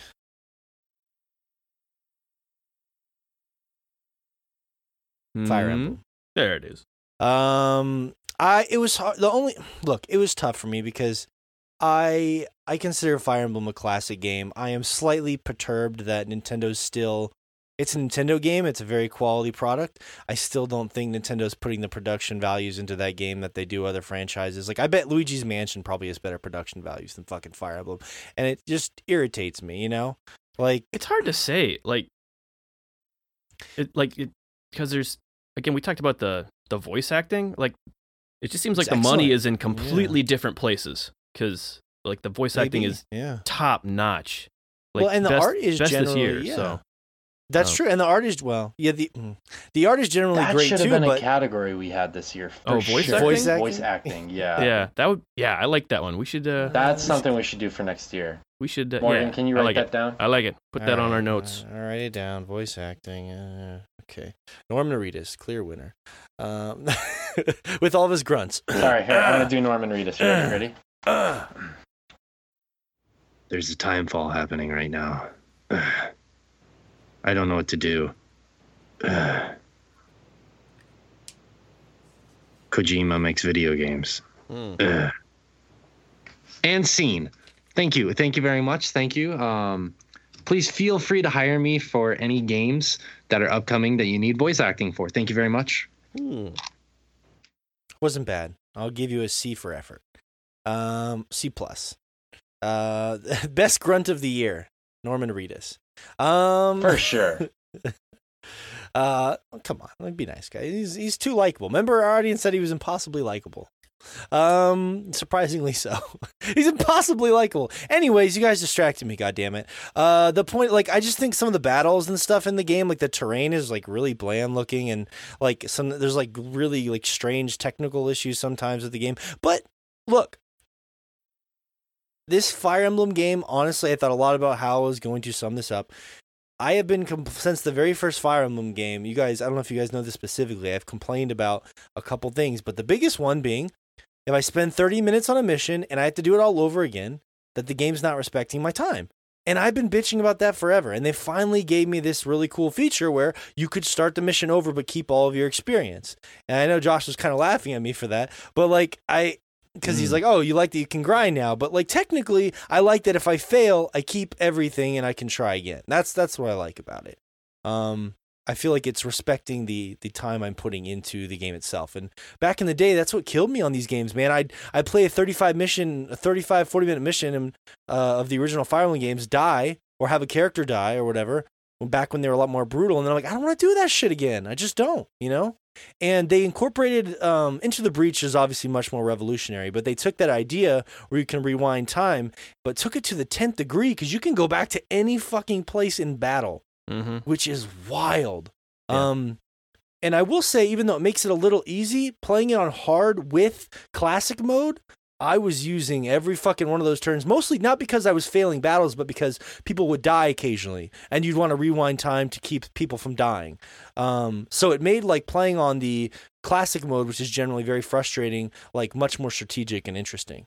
Yeah, that's a mechanic we should have talked about yesterday a lot more. It should have Yeah. at least gotten an honorable mention because Yeah, no, that was yeah, that was on my list as far yeah, as I I'm gonna tell you right now that final, uh, not the final final fight, but one of the last fights in the game, uh, it, it I struggled with it for hours. Um, I had to do the fight I think like three times, even after having all the divine pulses.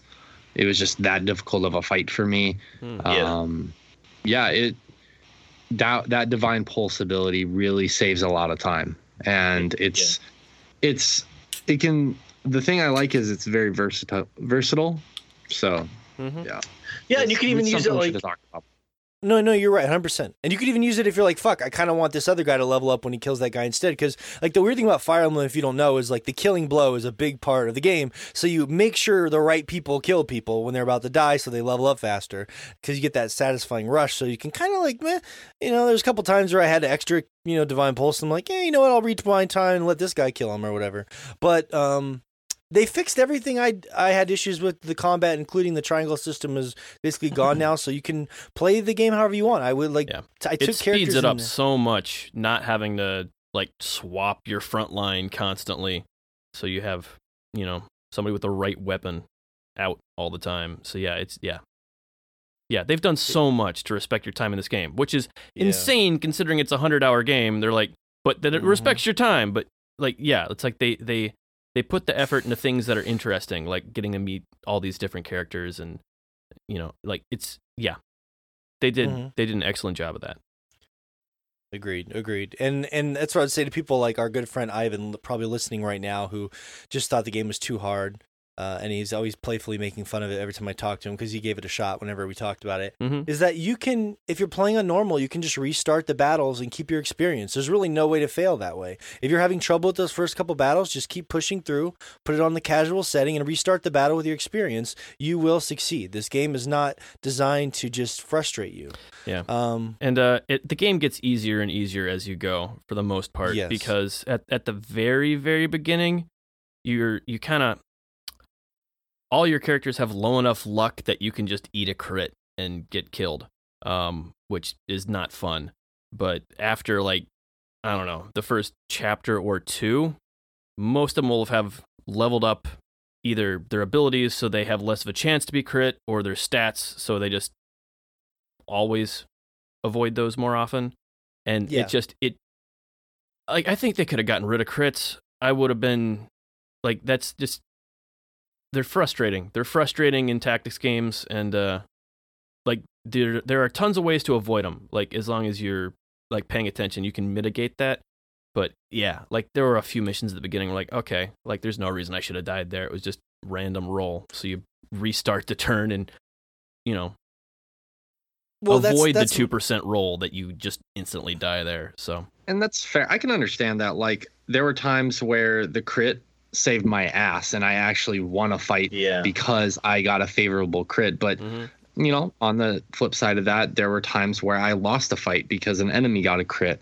And to me, like it doesn't bother me as much. It piss like well, it does. It's no matter what. It, that situation is going to piss you off, but I like the fact that it's still in the game just simply because of the fact that to me it, it's it's more of an imitation of real life. Like in the sense that like someday sometimes some things are just going to go your way. Probabilities going to just magically you know you're going to get the right dice roll so to speak in mm-hmm. life. And then sometimes you're not and you're just going to get completely dick down and fucked and, with no lube. And that's just the way life is sometimes. And and again, Oh, like we I- talked about this earlier, like the divine pulse makes it all right.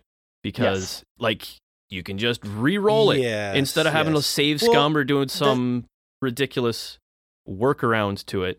Um, That that's what I'm saying. Yeah, is like it makes it work. Divine Pulse. Yes. the- yeah, it's it sort of mitigates. I, I like the system for you can use it for serious things, but also it mitigates uh, freak occurrences. So Mhm. if the game is factoring that into it, I think that's a really smart thing to do. It's just a really smart game. How you can change so much stuff out right before battle. It's look, there are little things about it that are not flaws. They just come with the territory. Like sometimes you'll get into a large scale battle, and the process of like moving a guy across the map takes like ten minutes. You know, moves five squares here, five squares there. Five, there's just things that come with large scale battles that are kind of unavoidable. But they fixed every complaint I ever had, and as a bonus, finally gave me a story.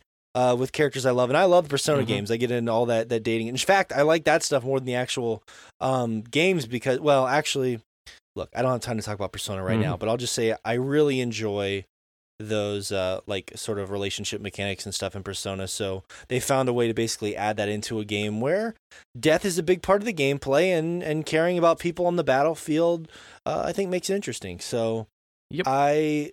Yeah, I, I'm. I know it's a bummer, Josh. I know you didn't get quite as into it as we did, um, and we'll never completely know why. I guess uh, just didn't roll completely your way. I guess as far as the Eh, crit goes. It's I I don't know. I think I broke it down too far. Like I found all the all the cracks in the combat that just were frustrating. Like it's it's got a lot of the same issues that tactics RPGs have always had. Um, hmm with you know as far as how they handle experience and stuff that are just more frustrating to work around than uh, than they are rewarding. So just a lot of that same sort of you know DNA is still all there. So Yeah, that's interesting. That's and I, you know, maybe that's just kind of the way you play those games, and you perceive a lot of the the nuances that I might not even yeah. notice. like they've Um, got so- weird stuff. Like uh, I I'm sure this is news to you, but uh, I don't know if you noticed. Every now and then you'll get a new uh, you'll you'll train into a new class, and your stats will go up. Uh, because you you learned a new Mhm, thing. Of course. That happens because your new class has uh, minimum required stats for it that you don't have to meet to learn it. But once you learn it, you automatically get those stats. So if you've got a character that's got like really shitty defense, you can just make them a fortress knight and it'll boost their defense, which means you know, training them in stuff that you're never going to use just so you could raise this one stat a little bit so they're not completely useless if they take a melee hit. And just weird things like that that are just like you have to go out of your way to you know train up characters the way you want them and it's yeah. Like, Well, but again, again, it's not there. super difficult, so it doesn't matter. Yeah. Like I didn't Yeah. have to engage with a lot of that stuff, but it's like like I noticed it once I once I saw it. Um and it was just like frustrating like oh, okay, just kind of I was more frustrated with the fact that like they had master classes, but most of the master classes were just straight ass. Yeah. And the classes before those, the advan uh the Mhm. wait, it goes beginner, advanced, expert, master, I believe. The expert Um, classes, the third tier classes are better than the master classes. Why even have master classes in there if they're going to be noti- noticeably worse? But I, to me that was such a minor thing in compare in comparison with everything else. Like my issues with that promotion system were small and me looking for issues in comparison to all the things that this game does right. It's just important to note that this game obviously has some does- it does flaws a lot, and yeah. some deep some deep flaws, but uh, that promotion system really needed some further retooling. But Well, yeah, but I mean, everything has Otherwise, flaws, right? I mean, everything has flaws. I would say, Right, right, even- I, I've, even I've said that, but it- what my my point being, I don't I want to make sure that's clear. I'm sorry to interrupt you. I'm saying that we need to note the flaws, but the positives far outweigh them. That was my point. Just want to make sure that's clear. Go ahead, Morgan. I'm sorry. No, no, that's fine. Yeah, yeah, and like I, I don't even. I'm kind of. I'm there's things I'm torn on too, like how you can take. You have the flexibility of using any item you want in battle, but the item management is really a pain in the ass. And you're going through every fucking item screen is it just feels so old school. I don't really enjoy that. And um, Yeah. it, yeah, it's got little things here and there, but I think as a whole, it everything it exceeds at, I'm just blown away. I just I just wish that it was technically wowing me. It's the only game on my list. This breaks my heart. It's the Mhm. only game on my list that has no technical wow for me, and that's important for me. Like every other game on this list is either gorgeous or it's some sort of technical like wow. And I know it's the Switch, and I think the game still looks great. But like I don't even think it's just the games- Switch. Like like there have been other Switch games that manage a whole lot more with the hardware. It seems like it's just they optimized it to work as a turn-based game, and that was it. Like there was Yeah, never another yeah. pass. Like the monastery runs like horribly compared to the rest of the game. Um, I don't know Fuck how many yeah, it times. I've like walked up to the cathedral and waited there for the portcullis to rise because it's still loading everything behind that gate. Um, Uh, there, Yeah. there was times Yeah. where I came across that, Josh, and I was just like, "Is this part of the monastery just locked off and I can't go it?" And then and all of a sudden it starts running loading. Like, oh no, It's 'cause uh, you didn't- it starts It's because you didn't I'm pray like, at the uh, there. You have to pray actually in Mhm. order to get it to open immediately. Otherwise, it considers you a heathen and doesn't allow you in there. But, yeah, no, like I, I, I, I I agree. Like if if that game had just- just given given the monastery a second pass, you know, I, I think yeah. uh, I think Given it could have been amazing. Yeah, Well, like the old games, I'm not. I'm not saying I want that pixel art back by any means. And like, I love how when you zoom in, like even when you zoom in the battle, you'd see these epic like uh, cell shaded figures going at it. But then in the background, you see this clunky like they tried to show you a battlefield, but it just looks like a mess. It just looks like warriors like slapping each Yeah, other it's and like, like, oh, going in and those are all the fans from race games. like- yeah, yeah. It's just like what's what's going on back there? It's Mhm. it's it's that stuff. Like it's a bummer because I don't think Fire Emblem in many ways may may not ever be this good again. And I I don't want to be a pessimist, but it might be technically better. don't but I feel like, Like, they I- just I feel like they got enough love this time through like mainstream, maybe and they'll not get the just funding not not, not just a niche, you know, yes following that it's had for so long. Maybe, maybe, I, like I, I feel like, uh, I feel like it's turned. Like the tides have turned for Fire Emblem. I think we could see, you know, this sort of effort thrown at uh, and and more thrown at Fire Emblem games in the future, which is that, that sounds really cool to me. Mhm. So. And I feel spoiled now because I always want the element of choice. Like I'm always gonna want to choose a house now. I- Mhm. Want that choice, you know. So Mm-hmm. it's gonna be interesting to see where they go with the franchise. I think we're all fascinated to see. So that's Mhm. uh, I Oh yeah. fell in love with Edelgard. I fell in love with my story, and as someone who's loved, you guys know this personally. I've loved Fire Emblem for a long time, but they've always bothered me. And then they've finally fixed. Like it's like a developer took I mean, it's like I wrote a letter, dear Nintendo. These are all the issues I have with Fire Emblem. Can you please address these quickly? And also, Mhm. I need more hot women to masturbate to. Love more. And then, First and they- off, when I'm trying to hook up with a chick in this game, I want to see some hard nips. I want to see them chafing on her blouse.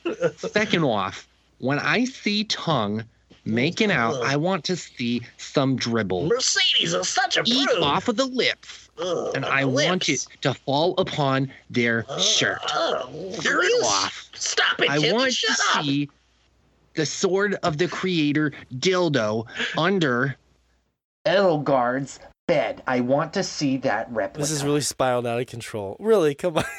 okay, so we just need to have a conversation. I'm just kidding. we just need to have a conversation between uh, the the New Jerseyan James McAvoy split personality and the angry nerd. Um. Anyways, uh, yeah, I love this game dearly. I would put it up. It doesn't have the wow of those PlayStation Final Fantasies, but for me, I consider it a classic RPG. I would put it up there in my my top pantheon of RPGs. Mhm. Um, it just sucks that it doesn't have the wow, the technical boom. Because I mean, those PlayStation games. Let's be honest, they were At the time, yeah, they were yeah, make really really cool. drop your drop them panties, which I think is a nice segue into Shay's number one game of the year. Yes. Um, this one was really difficult. I tried to keep this as quiet as possible. I didn't want to give you guys any indication of this because um, this one I guarantee you guys aren't going to expect for my number one choice. Days gone. Gears 5 was my game of the Oh wow, for sleeper, 2019. sleeper. um, Kait story that is told in this game actually like drew me in because I've never been a big Gears 5 fan. And um, never a fan of I- just Gears Five, or Well, sorry, Ge- Gears. I've never been into Gears, and Kait's story really drew me into Gears Five. Great performance. Laura I Bailey can't, I can't, I can't lie anymore. I'm lying. Yeah. Come on. I played Gears Five for like two hours. It was fun, but that's not my choice. Um, no, my real choice, my real choice is Fire Emblem Three Houses, of course. Um, I hope, I, ho- I hope it's clear at this point how much I love this game. Um, there really isn't a lot to add because we've just had a very lengthy discussion about it. What I'm going to say is that this game has a lot of flaws.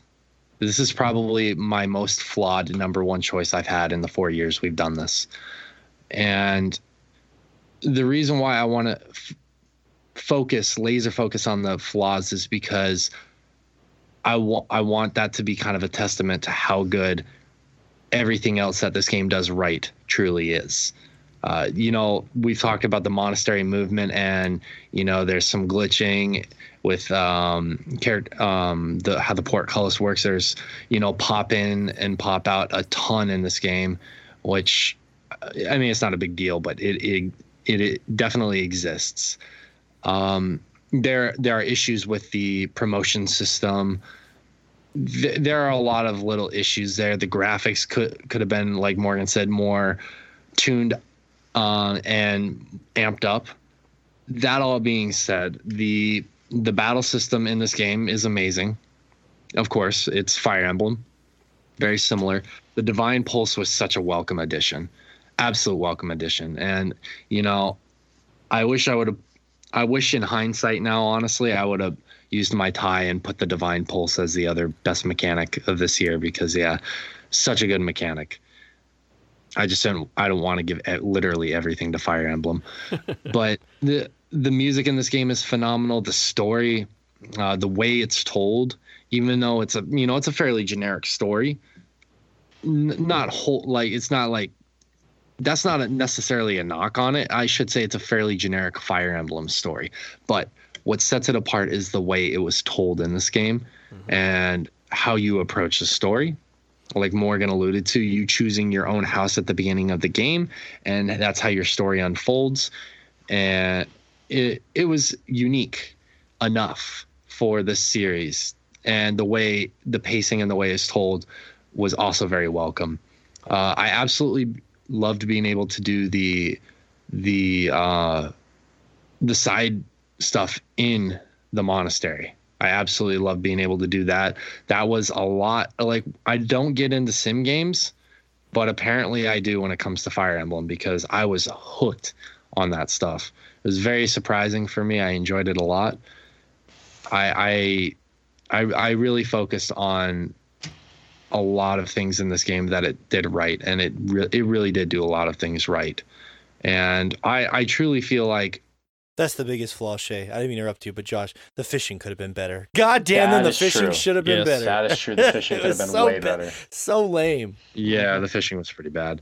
But overall, I think despite all the flaws, this game is just this game is I think one of the best experiences you can have this year in gaming. I'm not I'm not going to say it is the number one best experience. It was my number one best. It was my favorite, but I think it is one of the best experiences you can have in gaming Mhm. this year. Even if you're not a huge Strat fan, or a tactics fan, Yeah. you will be at least a fan of the sim stuff. I believe. I'm a firm believer. There's something in this game for everybody. Yeah, Yeah, no, like I, the RPG elements, like are they they've drastically outweigh the the strategy part of the game. Like this is something I think basically anybody can get through if they're Mhm. if they're interested in the story enough to to to want to learn it. I don't think it's unmanageable at all compared to a lot of other tactics games. I think this is about as approachable as you can get. Uh, so they've The they ni- did a great job with it. The nicest thing I could say about it is I played through it on hard twice up to the the time split, and I am not particularly great at these games, but I You mean wanted time to, skip? to the time the time skip. Yeah, Yeah. split time split. Yeah, time split. Um, The time warp. uh, and Let's do the time warp again.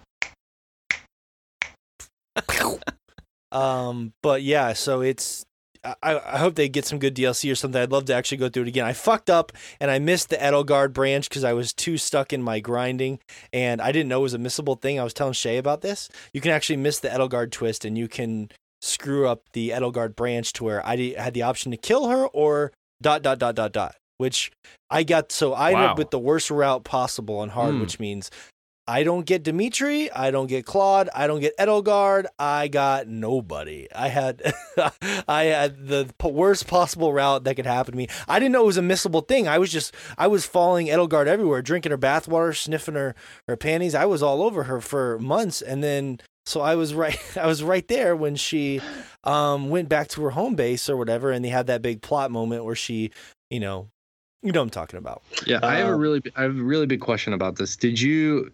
So there's one thing that you actually can do to ensure that you always get the the the preferable route when you're in the Black Eagles. Were you picking up her used tissues from the garbage can? uh, no. Okay, so, and that's that's your problem there. That's you ensure that you get. Ah, the- that's what it preferred is. route. Okay, yeah. Well, somebody was cleaning up my used cum tissues because um, my uh, trash can in my dorm room was always clean. So It's probably whoever did that Sothis. Sothis is always watching and helping You you, know, out. Sothis was kind of cute too, but I just you know Sothis was a kid, an underage kid. no, no, it's a god. She was a god. Yes, uh, a god who appeared as a child. No, she was. She appeared as a twenty-something-year-old beautiful woman. To the Who just happened to look like an eight year old. Okay, if we check after the podcast and I can't confirm that, I'm gonna need you to edit this all out, okay? Um, uh, but um, yeah, no, I, yeah, that's all I'm gonna say. Yeah, I agree. Uh, Shay, I was. That's why I was so excited for Shay to play because I'm like, dude, Shay, we talk about Fire Emblem all the time, and I played this game and I'm like, this is gonna blow your mind, man. This is like the Fire Emblem game of all fucking Fire Emblem games. So, uh, I'm glad you ended up enjoying it. And the portability, man, for me, I could play that game Oh, yeah. anywhere. I broke my leg. I could play it on the shitter. I could play it in bed. It's fucking great. Fucking great. Mm-hmm. Um, all right. Josh, we have a, a shining number one dagger tooth. Shay is handing his trophy over to Nintendo and, and the team there um, that created Fire Emblem Three Houses. So congratulations. You get Shay's favorite game of the year. Mm-hmm. And if you sell that dagger tooth, uh, it's real gold. You can have enough funds to uh, put some more production values into the next Fire Emblem game. So good luck. Mm-hmm. Josh, what's your number one game? My number one game this year. Should we do the guess? Should everyone want to do a guess again? Are we, I like Josh's that. I like that. guess. It was a, it was It's a fun, fun last guess. term. It's a fun guess. Everybody throw something out Who there. Who wants to go first this time? I'm still thinking Mm. about what it Hmm. could possibly be. Let's see. Um, Untitled Goose Game. No, Boom, good guess. Wild card. Good guess. That's a good guess. I'll let Shay go first. Uh, it's uh, Disco Elysium. Nope. Fuck. Uh, knowing you as long as I have, thinking about the discussions we had. I'm surprised that the first two didn't get it. Wait, wait, it's Control. God damn it. no, he already said already said control, for Control. number five. God damn it, it's Control. Wait, you're surprised the first two get it? Well, didn't get it. Well, that throws me off because I didn't think they'd be that aware of it. Hmm. Um, Okay. I'm gonna go with. it's e- it's either Knights with Bikes or Ape Out. That's what I'm gonna say. Hmm. Two swings and two misses. Damn. It's it's, Jesus it's it's the it's the alligator game. It's alligator. Oh, later No, this- again, I told you, I told you that it is literally like a 28 way tie from like 3 to 30 or from like 2 to 30. No, like so many of these games are I in there. So Josh, Bob, I'm looking. Baba is here. no, but the number oh one my game, god! Apex Legends. the number one game by a wide margin. What This a year. wide margin. Wide margin this What year. are we missing, guys? Hold on, hold on, hold on. What the fuck? Yeah, this, is fun. Don't don't tell us yet, Josh. Oh, There's oh, Super oh, oh Smash, oh, oh! I know, I know, I know. Plague's Tale. Nope. Yes. Oh, cock and balls. Um. let's see. Let's see. Hold on, Josh. This Hold is on. tricky. Hold on. Uh, think, think of Josh's phases. What was he the most addicted to? Borderlands 3. No.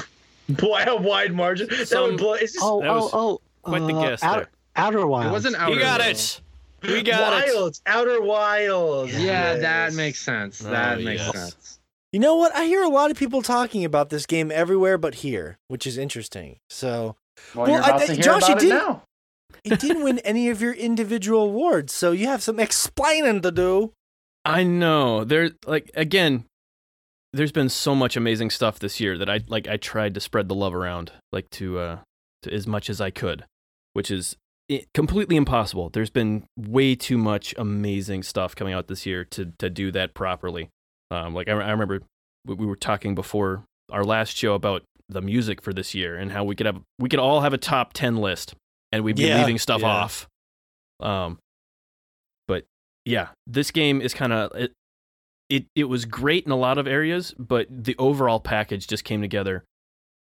I think better than anything else this year with the way they handle exploration and narrative, with you just discovering how this entire universe works, um, and then just you know witnessing the end of it all and kind of what that means to you, what that means um, to the people around you. Um, Majora's Mask style Yeah, kind of time is loop. it's just fascinating. Um, and they just the again it's it's another one of those games that just respects you.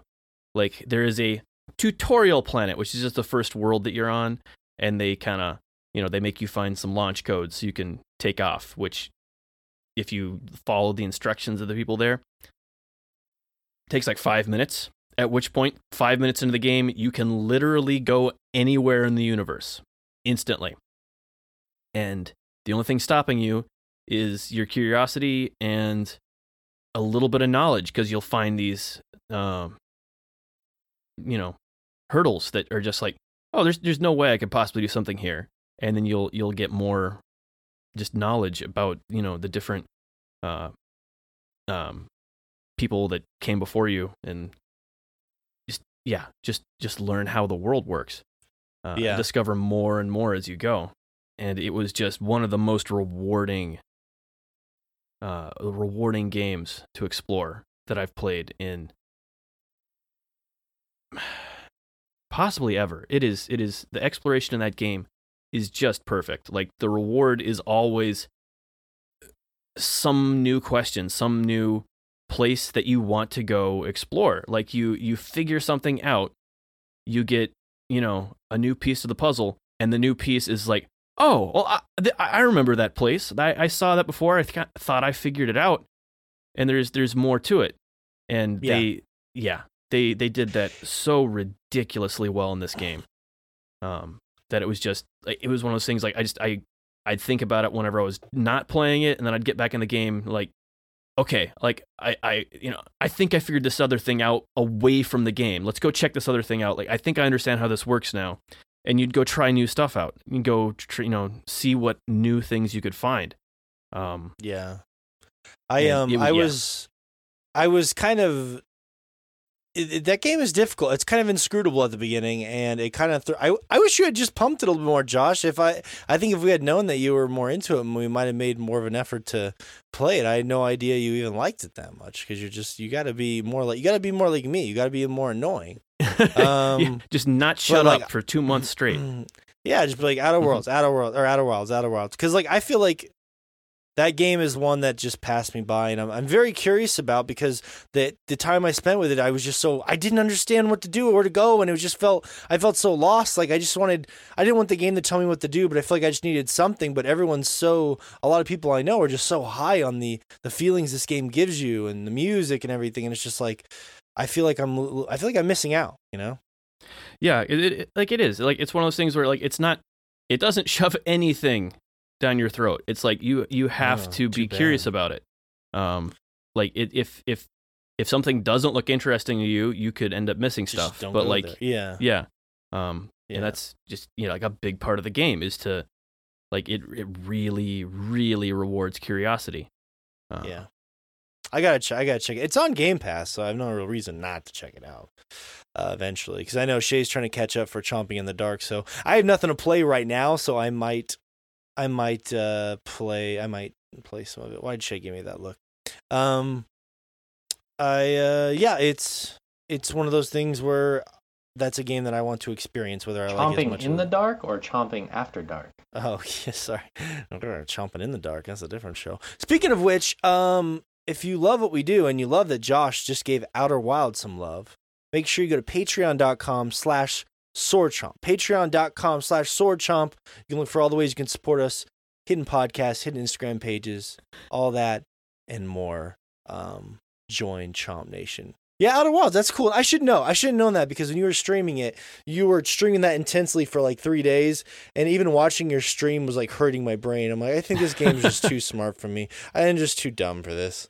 Um, which could be the case, unfortunately. Well, part of that also is because it was one of the streaming games.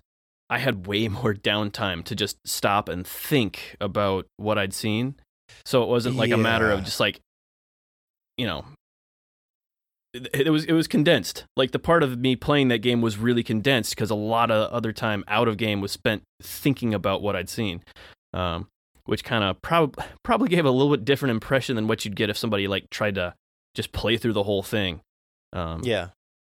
So I, Yeah. yeah, I, I'll give it a shot. I'm gonna get back to you. Um, okay, good choice, Josh. The Outer Wilds. It did get some love here. I can't believe. Maybe that's kind of the weird enigma of it. You didn't feel like it was worthy of any specific awards, but yet you thought it was worthy of your game of the year. Like, which it is was- Kinda, it was- yeah, again, it was it was like it was in the short list for so many of these other categories. The music is great. It was but like it's two really- or three in every list, but yeah, yeah, one. it's it's like really sparse. The art style is really really simplified. It's another one of those kind of like Yeah, low poly simple. looking you know games but like again runs extremely well and you're able to see the entire universe like it- it's it's simulating this entire universe at all times um Mhm. like around you which is just nuts that they're able to pull that off it's it's really It's cool incredible. Yeah. Um, all right, I- I'll save you for last fish. I will say there's no surprise in my number one, but I do want to say that this year I have a really big announcement to make. I'm going to make it right here and right now. All right, and this is not a joke. Um, my Final Fantasy VIII is no longer my favorite Final Fantasy. Um, that's right. It is the most. It is the most important game of my childhood, and I will never say bad things about that game from my childhood perspective. But I'm playing it as adult. Um, I love the world. I love the art direction. I did not like the writing. I did not like the combat. I, I Mm. just didn't really enjoy it that much anymore. It just, it, I don't think it holds up. I feel like it, Mm, for its moment in time, I think it's excellent. Um, did not hold up for me, which is a bummer because that's what I was worried about. I was worried that my favorite game of all time wouldn't hold up eh, for me, and it didn't. Um, I felt like I was just picking apart the story at every angle. Uh, It's like very simple, logical things, and uh, and the dialogue too, and that was a real big bummer. But um, Final Fantasy twelve is now my favorite Final Fantasy, and I highly All recommend right. that. I think it's the best one. I think it's the best one.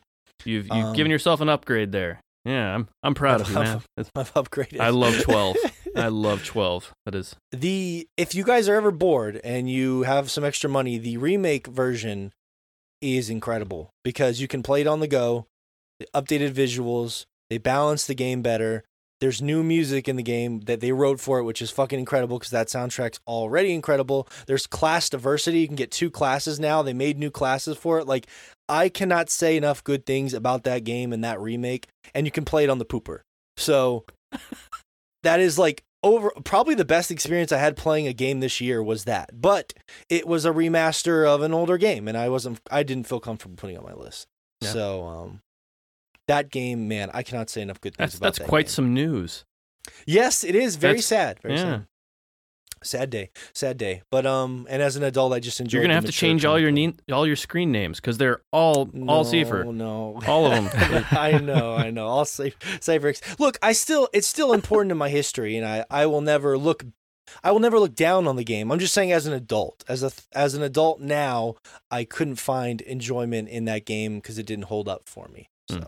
But I will never bash the game from my childhood. It's too important to Yeah. my memories. no, there's a lot of hate for that game that it's really undeserved. Like it, it it's Yeah. not it's not perfect, but yeah, like there's there's And at the time, Yeah. let's be honest, it was excellent. Um, Yeah. and technically stunning. So that's I just had to say that. And me and Fish had a lot of great Smash Brothers memories, but that came out in December, and I, f- I didn't want to put it on my list because it's it's I, I like it in Purgatory. I don't know what to do with that game. It's it's my favorite fighting game ever. I think the Yeah. the, the Ganondorf story we had is perfect, but none of the other stuff in the game I care about, and I didn't want to have to try and fit that onto a list. You know what I mean? Mhm. So I'm like, eh, it can stay in Purgatory.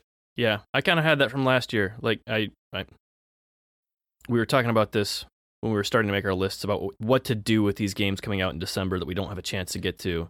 And uh, yeah, Greece didn't make it on anything last year, but I think may have. Greece, yeah, Um, yeah, exactly. But That's this a good year was so ridiculously packed that it, it, it didn't make anything again just because the competition was like even better. But uh, yeah, No, that's a good There's a point. lot like, like the mem- the memories we had playing together, like with you and Josh, me and Josh. Like I remember having like some of the most intense fights I had with with Josh in that game. Like I felt like I was getting somewhat competent at it, but um.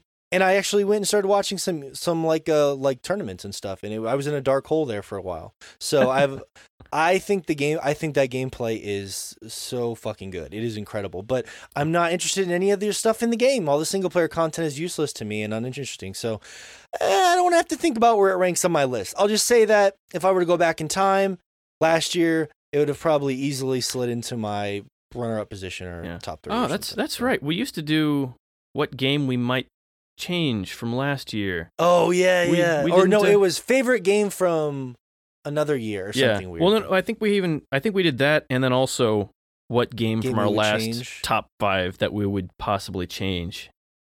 yeah, Which uh, yeah. yeah, we It's tricky. hmm.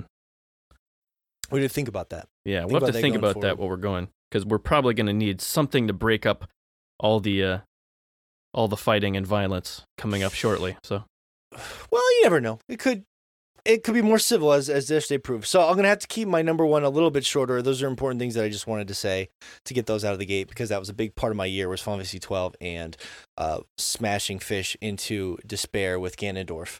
Um, but it was a lot of fun. I'll remember me and Fish's memories of that uh, very well. But yeah, no surprise. Death Stranding is of course my number one game of the year, and I thought about the things I wanted to say, um, and I think that I would best explain it like this. Death Stranding, like Shay was saying, he thinks like uh, Fire Emblem is the most flawed game he's ever had for Game of the Year, and I'm sure I could probably say that as well. Um, I think that Death Stranding to me is more rare than a masterpiece. Um, I don't think it's a masterpiece. I think it's actually more special and more rare than a masterpiece because it should not exist. This game, in no world, should have ever been made um, with these production values and these ideas and all the insanity in this game, there's no publisher in the world that would have ever approved Death Stranding. Um, an artiste? nothing. that, was never mind. Oh. I was like, he threw me off. I was like, what is he talking about? Um, of the artiste. Um, no, I, I just think that that's it's as far as AAA games go in particular, that it's just the weirdest. We had this conversation on a podcast a couple weeks ago. We're like, what if I went all in in this poker game and I pushed all my cards in? What is the weirdest, most unique, strangest AAA game we've ever played? And we we couldn't think of anything. And I was just racking my brain for weeks and weeks, and I I couldn't even think of anything comparable. And and that's probably why I found it so fascinating. I mean, I had a lot of head scratching moments or frustrations with the game. Believe me, like the uh, the the story at the end was just kind of convoluted, and I didn't really understand a lot of it. Um, I thought the pacing was pretty kind of off. Like certain chapters are very long, um, and confusing, and you know, there's weird things about the gameplay. Like the boss fights are are nice spectacle, but there's there's one boss fight at the end that's just awful. There are these there's these weird moments where he tries the the great thing about Death Stranding is that you never know what's going to happen. He's always going to try something weird. Sometimes those things miss. You know, it's like uh, it's just going to happen. Some things, not everything lands, but I Yeah. I like the spirit of just trying things. Yeah. It's like a box of chocolates. The couple turds in there. It's going to watch There- out. There's a there's a lot of chocolates. I don't I don't know if I go, go as far as saying turds, but there there is some weird shit in there. Um, there. It was. Look, there's moments where I was cringing. There's moments where I was like, "That's the coolest thing I've ever seen." It's just the kind of game that it is for me. But I, I would break it down like this. There, from a gameplay perspective, the reason I wanted to make it number one is it's just very unique. You know, like there's a game about delivering packages should not be interesting, like Fish was saying, and and it's compelling and it works within the world, and there's just nothing like it. Like whether you enjoy the game or not, I don't know. That's not my place to say. This is my personal list. There's just nothing like it. It's incredibly unique, and if I had to describe this game with a metaphor, I see Kojima balancing a tightrope, a strand, if you will, with all of these packages on his back, all these crazy ideas and risks, and he's wobbling back and forth on this tightrope trying to get across this chasm. And some of the packages, a couple of them do fall off in the process, and he's almost to the other side, but he wobbles back and forth and loses his balance, and he has to hold on to the rope before falling in the chasm. But he gets back up and he gets across and he makes it. And I feel like at the end of the day, the fact that this game works at all is a fucking miracle. Um, and I really mean that. Like I have not been more fascinated by a game. The conversation around it, the podcast, the good, the bad. Like I have not been more fascinated by probably any video game I've ever played because half the time just like, what the fuck? Are you serious? Like I can't believe this is happening, or I'm blown away by the the artistry. And and here's the most important thing what he was trying to convey with the exploration reminded me of a lot of like when I was a kid and I would go hiking and like I remember this one time I went hiking with my my dad and it was like a cold kind of rainy day. And we, we were hiking all day through this like uh, area in Florida and we stopped at our our tent and we kind of took our our shoes off our wet shoes and we started a fire and we were kind of sitting there relaxing and having a meal. And there was like this feeling of satisfaction and and like taking a break and like exploration. And and rest and sort of like reflection that this game nails whenever you're exploring and then you stop to go in your little room and take a shower and take a break. And the gameplay part of it really captures that sort of feeling for me, which I thought was uh it it was successful at what it was achieved. It was had a lot of head scratching problems for me, but as I mentioned, but I thought it was successful at its most important goal, which was that feeling and then working with other players with that whole strand game element, building stuff, working as a team, um, I think that stuff works. And it's so modern and weird, likes, monster cans. Everything about this game is just so fucking strange and new and modern. They break the fourth, the fifth, the sixth wall with fucking Norman Reedus taking a shit while the ride poster is flying in front of him for his AMC television show. Like, it's just interesting. I just found everything about this game interesting. Um,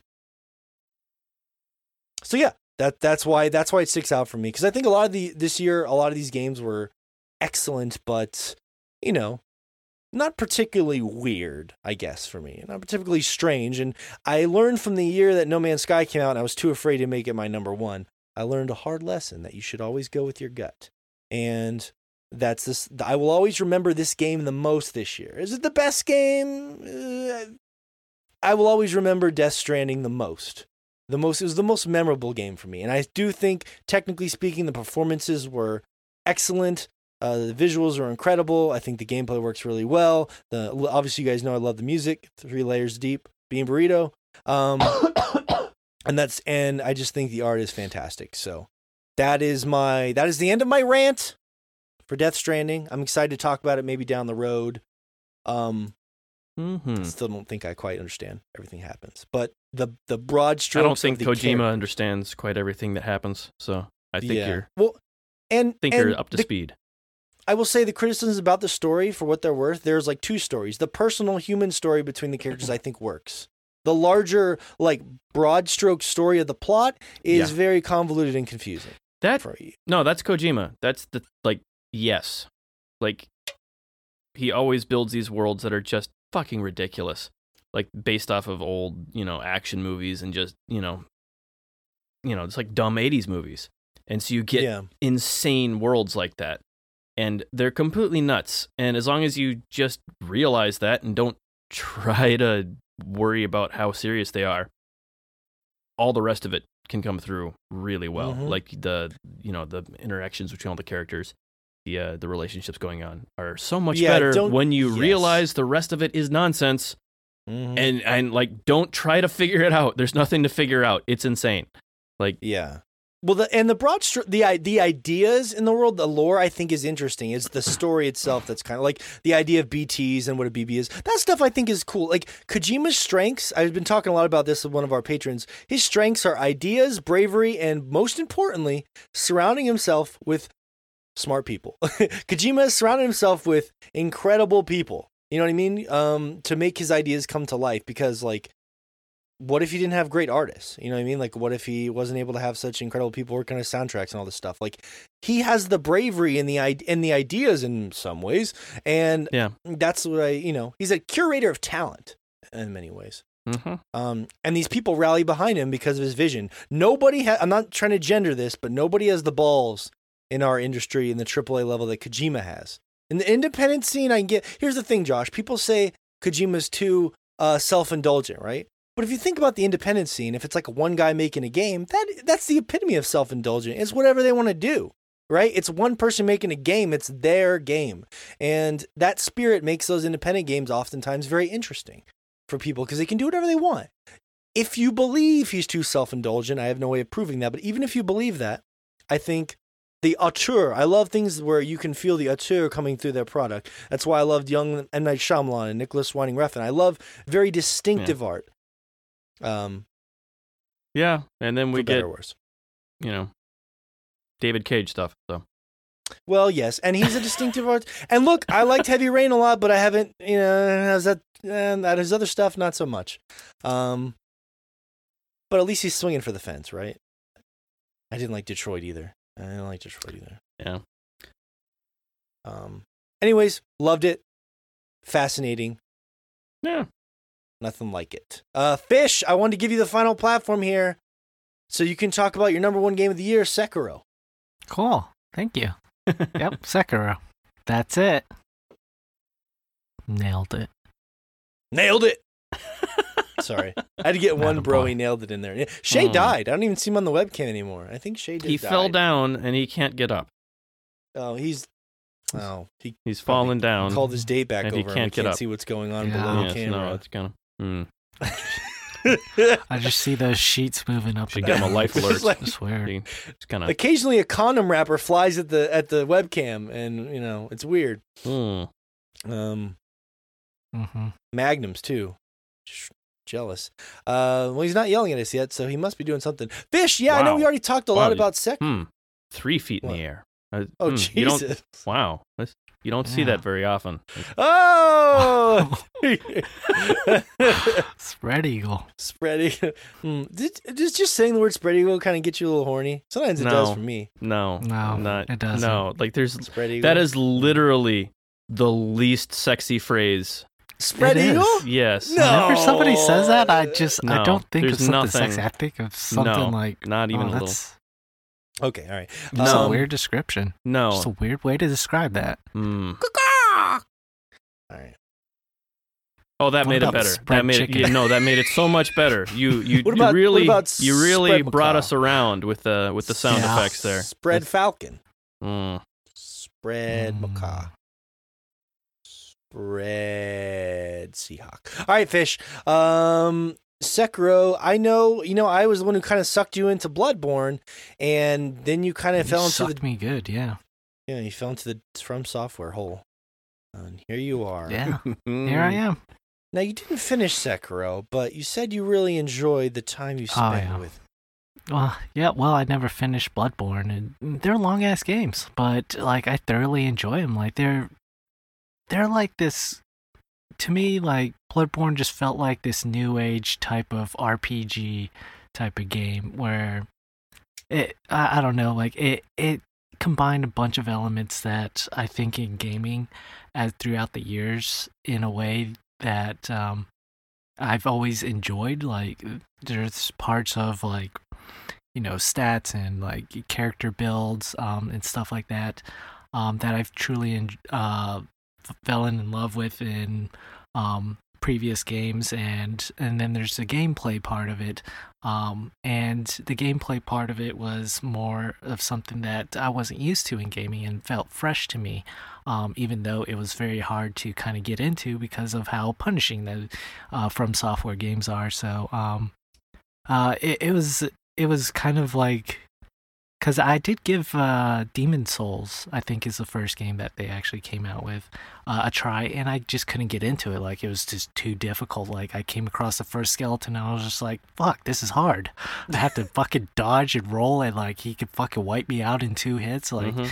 it, it didn't feel like a game. It felt like some weird fucking like punishment hellish game to me. I was just, yeah. I, I just I just want, didn't want to deal with it at that point. And um I think that was my I wish I that never happened to me. I wish like by luck I like actually stuck with that game. Um and I think I did. I ended up like down in like getting killed and like you get sent somewhere down. Um and anyways like I it just never stuck with me until uh, Morgan and uh, Josh actually uh, picked up the game for PS4, and um, it's the whole reason he picked up the PS4 actually. But um, yeah, uh, FromSoftware is definitely like, uh, I guess Bloodborne is definitely like one of my favorite games uh, as far as like on the PS4 goes because, um, yeah, I I fell in love with how hard that game is, even though like. I I will say this about Sekiro. I wish there was multiplayer in it because in Bloodborne there was. Oh, you could like help your friend out. Yeah. Yeah. Yeah, Mhm. and that th- I really enjoyed that part of. Yeah. Uh, How many bosses did we group up together when we got stuck on? yeah, yeah. Well, you you ran me through Yeah. like I think at least yeah a good. I don't know chunk about of the rest yeah. of you guys, but yeah, like a few of them are just way more manageable with multiple people. Like the, especially the oh yeah, the ones that the bosses that have more than one uh like uh person you're fighting are just so much more manageable once you get somebody else in there to help you. oh yeah. And, and they're a lot of fun, you know, seeing your friend on screen actually take big swipes at uh, the enemies, um, seeing them die, you know, in like a few hits as well, like to damage. Like, it, it, it's great, and I, I that's one thing about Sekiro that I wish they did um, somehow fit into it. Um, eh, I don't think it could necessarily survive um, with the mechanics of uh, posture damage because that's like something new in the series FromSoftware added that I truly enjoyed um, as a single player type of deal, and I don't know how they would manage to work that out as far yeah, as like there's so know, many less of the multiplayer fights have like. Yeah. ma- like AOE or anything. Like it's they're Yeah. they're made for these one-on-one encounters so much Just more. Just a different game. Yeah. Mhm. Yeah. yeah, so um, that that's or you know what would be cool is if you if you had a friend come in and like their ghost got like one death blow for you, and it was like okay, now you just have to get you see the ghost of your friend climbing up their back. Oh, well, okay, we don't fight. Let's fight about death blows again. Let's do.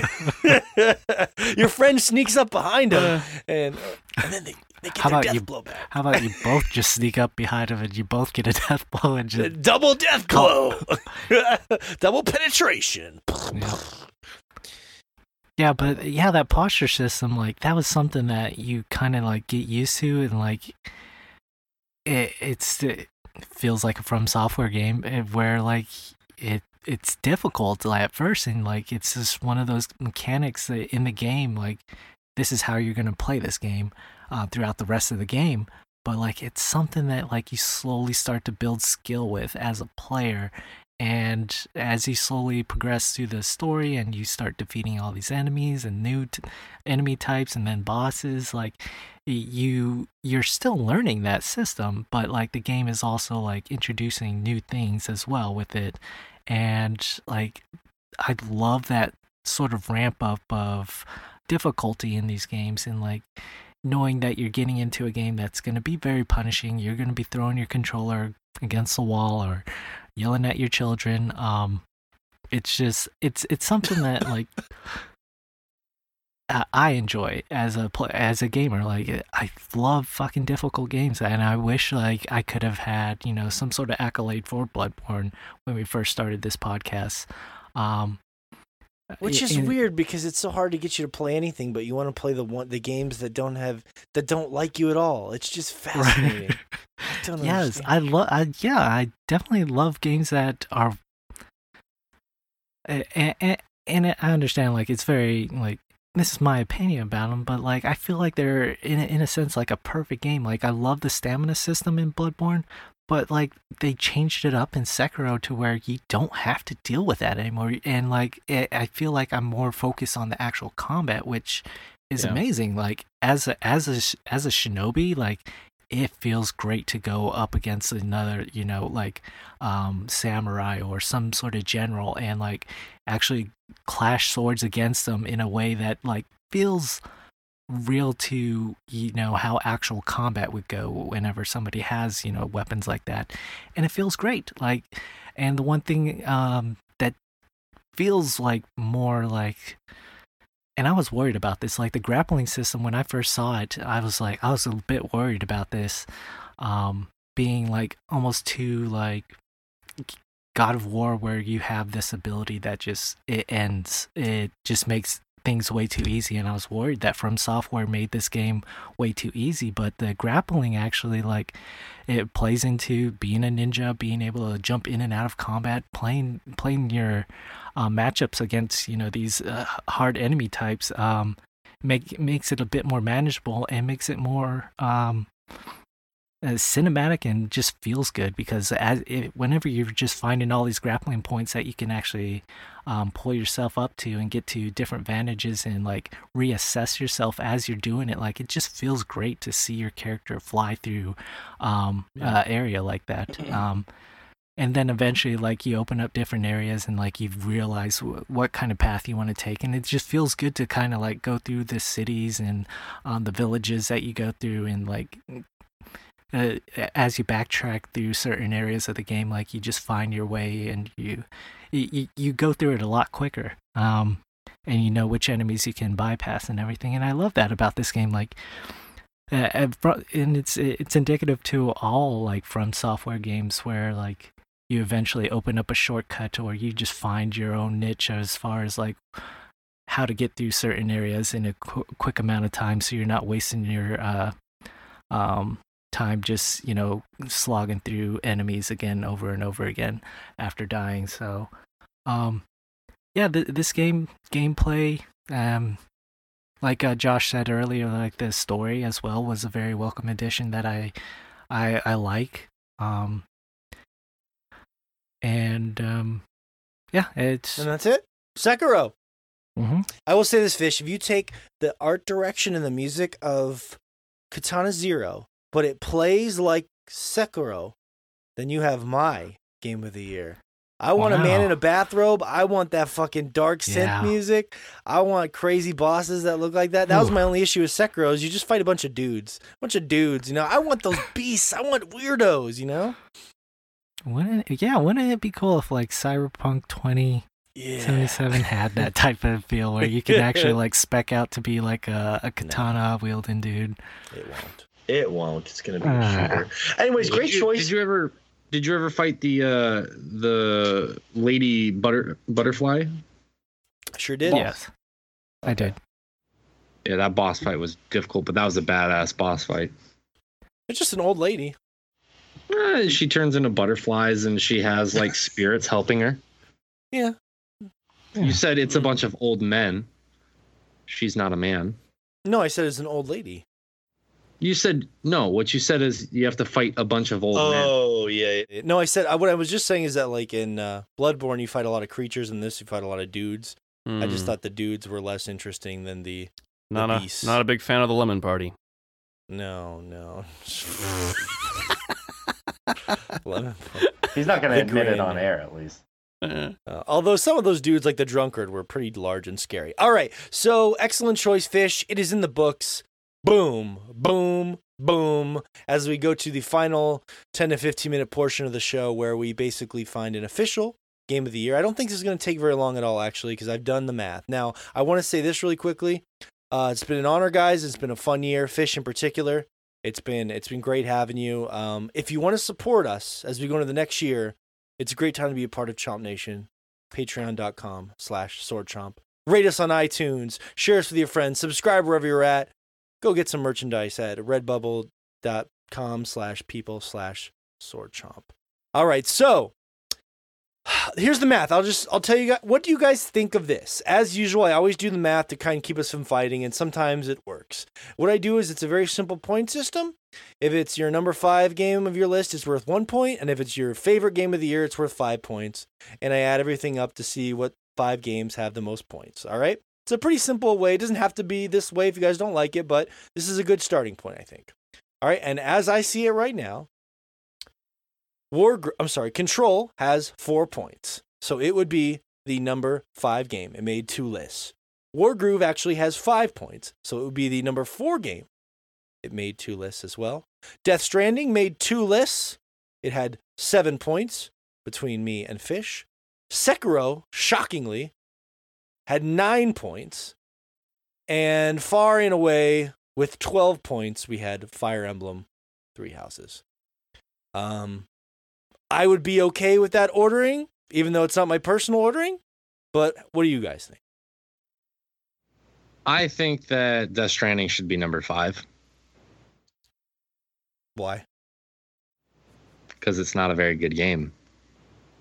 Oh, but right. I made this respect that. I respect Hold that on, you like. quick. I Let's, uh, respect that you like it a lot. I respect. Wait, how do you know it's not a good game? I respect that it was trying to be diverse, and I No, how do you know it's not a good game? Had original ideas, but I think a lot of them are very janky. I think that they're implemented poorly. I think it is a very boring game. It is not an interesting story. It's a very convoluted story, and I think that getting praise for trying to do unique and special um, things in a game do, is not enough to justify all the glaring uh, mistakes that this game seemed to just pass by, all the inconsistencies in the narrative, all of the just god awful design.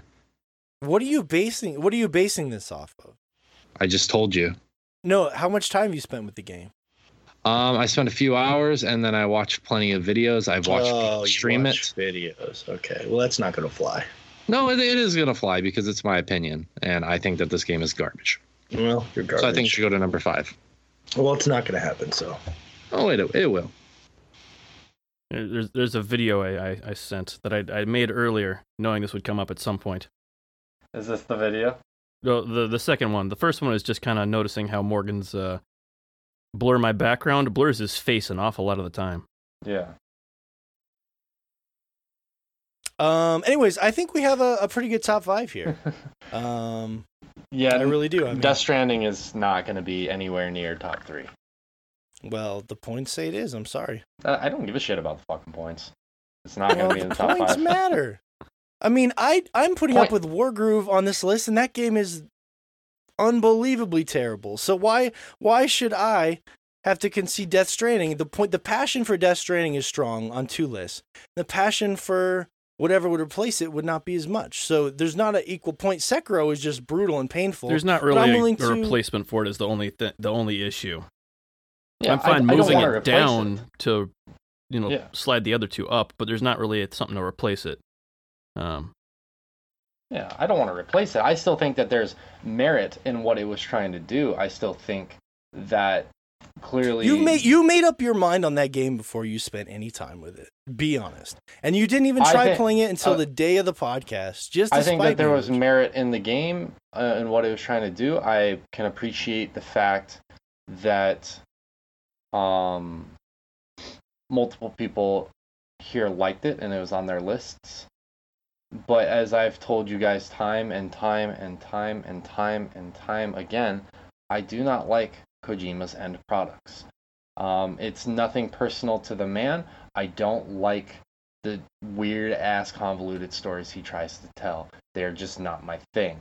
That would be like saying, "Hey, you read the first Harry Potter book and I know you hated it, but you know what? Try and give the second one a try." It's the same thing. It's the same It's author nothing writing like a that. similar Is a story. horrible example. It's nothing No, nothing it's like not a Metal Gear horrible Solid. example. Let me finish. Let me finish. It's Uh, nothing you've like been Metal Gear interrupting Solid. me, so let's be nothing clear now. like nothing Don't like pull Metal that Gear shit. Solid. You've been And you haven't played enough of the game to make that. Ju- Fish had to get one more fight. Fish- you haven't Fish played so enough happy. of the game. He didn't think he was getting this for. Christmas. I did it. He didn't think This he was getting great. this for Christmas, and all of a sudden it showed up on his doorstep. It's fine. Just admit you made your opinion before you went in. You haven't played enough of the game to make an intelligent opinion on it, and uh, it's not going to move on the list. did you did you check out that uh, that video that I that I sent? there? I'm too upset to watch any videos right now. It's not going to happen. No, but I mean, in all seriousness, me and Shay can have our playful banter here back and forth. But the the list itself, I mean, there's really no point in squabbling over, f- you know, five through two. I mean, at the end of the day, the numbers fell that way because of how we all felt about them on the list. I mean, that's that's the placement. I mean, you'd have to it, you wouldn't be able to fight you wouldn't be able to fight enough to bump up um, the games behind it is is what I'm saying. Um, I I just think that there there's more valuable or value in every other game on this list compared to Death Stranding. Well, then that's a really bad opinion to have. It's the correct opinion, but still a really bad Josh, opinion. Josh, this is bullshit because you It's a- sent me a so many correct, videos really this bad year where you were like, "The gameplay is so good. Check out this video," and you were all this stuff, and you going. No, the on and gameplay is great, about- and Okay. then then you get to uh every story beat that ever happens, and you're stuck there for a half hour. You're Um, not even far enough in the game to know that. You're still in chapter three, aren't you? No, I'm far enough to know Jo- that. Josh, I, I want I want it to be known that I tried to finish as many games as I could this year because I knew that if there was ever a game that we had to argue about, Morgan's default argument 100% of the time is you didn't play enough of it to have an opinion on it. And that's bullshit. Well, you make up your opinion before you go into the game, and that's also bullshit. Well, So you I don't even know why I asked you to play it because your opinion uh, is tainted.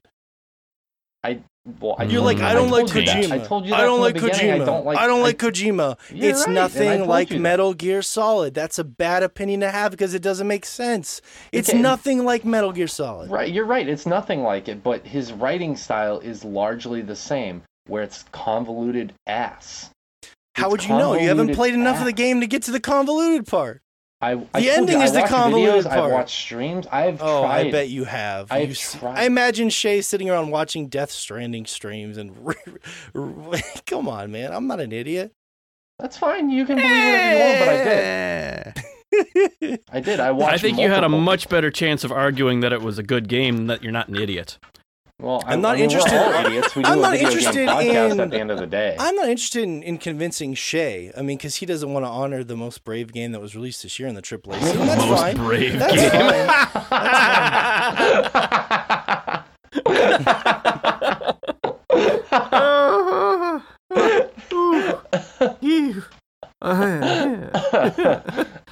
Oh, That's that because you is don't have a better that is- answer, so that you is have an- to laugh. exceedingly brave commercial for Monster Energy, energy drinks. Well, do you have a better? Give me a better example. Hmm? I don't know. Give a Some- AAA game that was, I don't that know. was I think- more groundbreaking. What nationwide? Their commercials are all right. a AAA game that was more groundbreaking. oh yeah, it has to be a AAA game, Josh. Look, someone it, has, has to. to, it has to yeah, be confined to very that's- specific no, parameters. that's the point. I'm just saying, in the AAA scene, it was the most groundbreaking and unique thing that we had, in Hmm. particular this year, maybe even ever. So, and I know that I'm the only one who's going to fight for those kind of games. I get it. I get it. Everyone else is going to go with the safe stuff. But look, that's what I got to do. I got to die on that hill. I Hang get on, it. hang on. I need to look at my list here again. He's he's a safe stuff. he's an old One. video game everyday martyr. Two, three, four, five Three, four, five AAA games on this list. You just you go with the brave stuff, the the brave stuff. That's right. With this this list of five AAA games here, I see. It was a bad year for independent games. That's. No, it was wasn't. not. It was definitely not. Yeah, I'm gonna put it this way. Death Stranding didn't line, w- land in the top 30. Well, then your list is bad. It it was okay. First of all, it had the most nominations at the Game Awards, so triple A or burrito. There you go. no, in all seriousness, though, like I think that does add a lot of credence to it. If you think about the industry as a whole, like you, you can F- Shay can have that opinion. He can be in the vocal minority as someone who just wants to bash Kojima, and I get it. That's fine, but it doesn't. I don't know why we're fighting about number three on this list. I mean, the I list mean, if, you, is. if you're going to use the argument Fish, that Fish, you're letting the rev down. if if you're if you are making the Oh, argument yeah. that it was hmm. nominated for multiple things, I could equally make the argument and say that the people chose Fire Emblem as their Which, game of the year. I mean, we did too, because Yes, We ain't no Fire Emblem is our is our number one game. I'm not right, arguing that. Right. No, I'm the the It's argument isn't that Fire impossible. Emblem should be ahead. I'm saying that if we're going to look at the Game Awards as a happening? partial parameter, we should note that even though it was nominated for multiple awards by a very exclusive group of people, most of the fans actually wanted a different game to be number one. First off. Well, we don't know it was- exactly how they conducted that vote, but I would agree with you. I would no, agree with you that wait, Fire wait, wait, was- wait, wait, wait, what? So now it only. I'm gonna go take a You're piss. so it just shitty seems with like the your time. arguments sometimes. You, you don't even let me finish. I'm saying that we don't know exactly what the parameters of the fan vote were. We don't even know what that was. We just know they had this thing called a fan vote, and Fire Emblem won. Um, Doesn't, but I, so- I, we I don't know the should- parameters of who is selected to I'm talking vote these awards for the these particular games. yes, they have it all up on the website. Have you ever read it? It's called a voting jury. Okay, and do you know the background between or behind each and every one of these people? No. No, We the could- point could- is that to say it's a bad game where it's on the top 30 is ludicrous. It's, I'm not saying it's it- not top 30. I never said that. Well, Josh did, and then he ran away. His argument was so bad that he ran away. So No, my my bathroom. I I praised it, saying that it does a lot of unique things. I do believe that because three of you enjoyed the game, even though Josh said it's it's the bottom of the list, he did enjoy it. And I know, even though he's not here, he would agree with that. I do think it has a place in the top five, but I believe that place is at the bottom. It's just, it's hard. It's the one, the things below it. We just won't have any chance of flying up. Like we don't have enough support for the stuff behind it. I control. I'm blown away. Only had four votes, but that's where it is. You know. Control it's- is control is, a, in my opinion, a much better game. And the only reason why I didn't put it on my top five list is I finished it the day before the podcast, and I felt like if I had put it at the in my top five list, having just finished it, um, there would have been some recency bias there because I I very much believe yeah, that, that that is yeah, one of the that probably best. would have been. Uh, yeah, and I mean, yeah, it, there would have been. I sure. just I feel like Control honestly is a much better game than Death Stranding. I think it has a better story. Um, I don't necessarily think it's as per se brave of a game. Yeah, I mean, if that's part of the criteria you're looking at, uh, but I think it does almost everything. I shouldn't say that because it's hard to compare the two. That's not not fair. I think that the most important distinct uh, the most important uh, aspect of these games, these two games we're I'm talking about right now, is story. And Control's story is, even though it's weird and they're trying to kind of feed you information through like a very thin feeding tube, is the best analogy I can give. It's still more comprehensive. It's still easier to understand, and it's not just a fucking mess and that's why I feel like Control should definitely be above Death Stranding, no questions asked. Um, well, I, like I said, I would be lo- I would love for you when you finish the game to have that opinion with you to see how see how you feel about it. But um, I mean, because I had my issues with the ending of the story as well, but it's not convoluted all the way through. I mean, if you think the first three hours are convoluted, that's But- that's silly. That's the did you finish War the- Wargroove? Just about, yeah. But you didn't finish it, right? I'd No, love to hear. no, I I'd did love to hear your opinion to see if you think it's a better game after you've finished it. Well, I'm looking at the uh, indi- that's an independent game. I'm not looking at the I'm looking at the triple. A. Oh, oh, okay. Yeah, we so know. Yeah, We know. yeah. I have to be the triple A chap. I'm sorry. Uh-huh. Oh, okay. Look, I I don't know why you're trying to fight so hard Somebody here. got a shield. Like, I'm not trying to. F- I'm not even trying to fight for Death Stranding to be number one. That's that's the irony to your to your argument is like you just want to sink the ship that's in the middle there, but it's it's ahead of the the the game behind it by two votes, and there's at least look at it this way: there's passion here for all these number one games: Fire Emblem, uh, Death Stranding, Sekiro, um, and Outer Wilds. There's a lot. Actually, you know what? Technically speaking, the Outer Wilds actually has would kick Control off the list if you looked at it that way because it would have five points from Josh, even though it's only on one list. Um, but this is supposed to be a reflection of us as a group. So Right.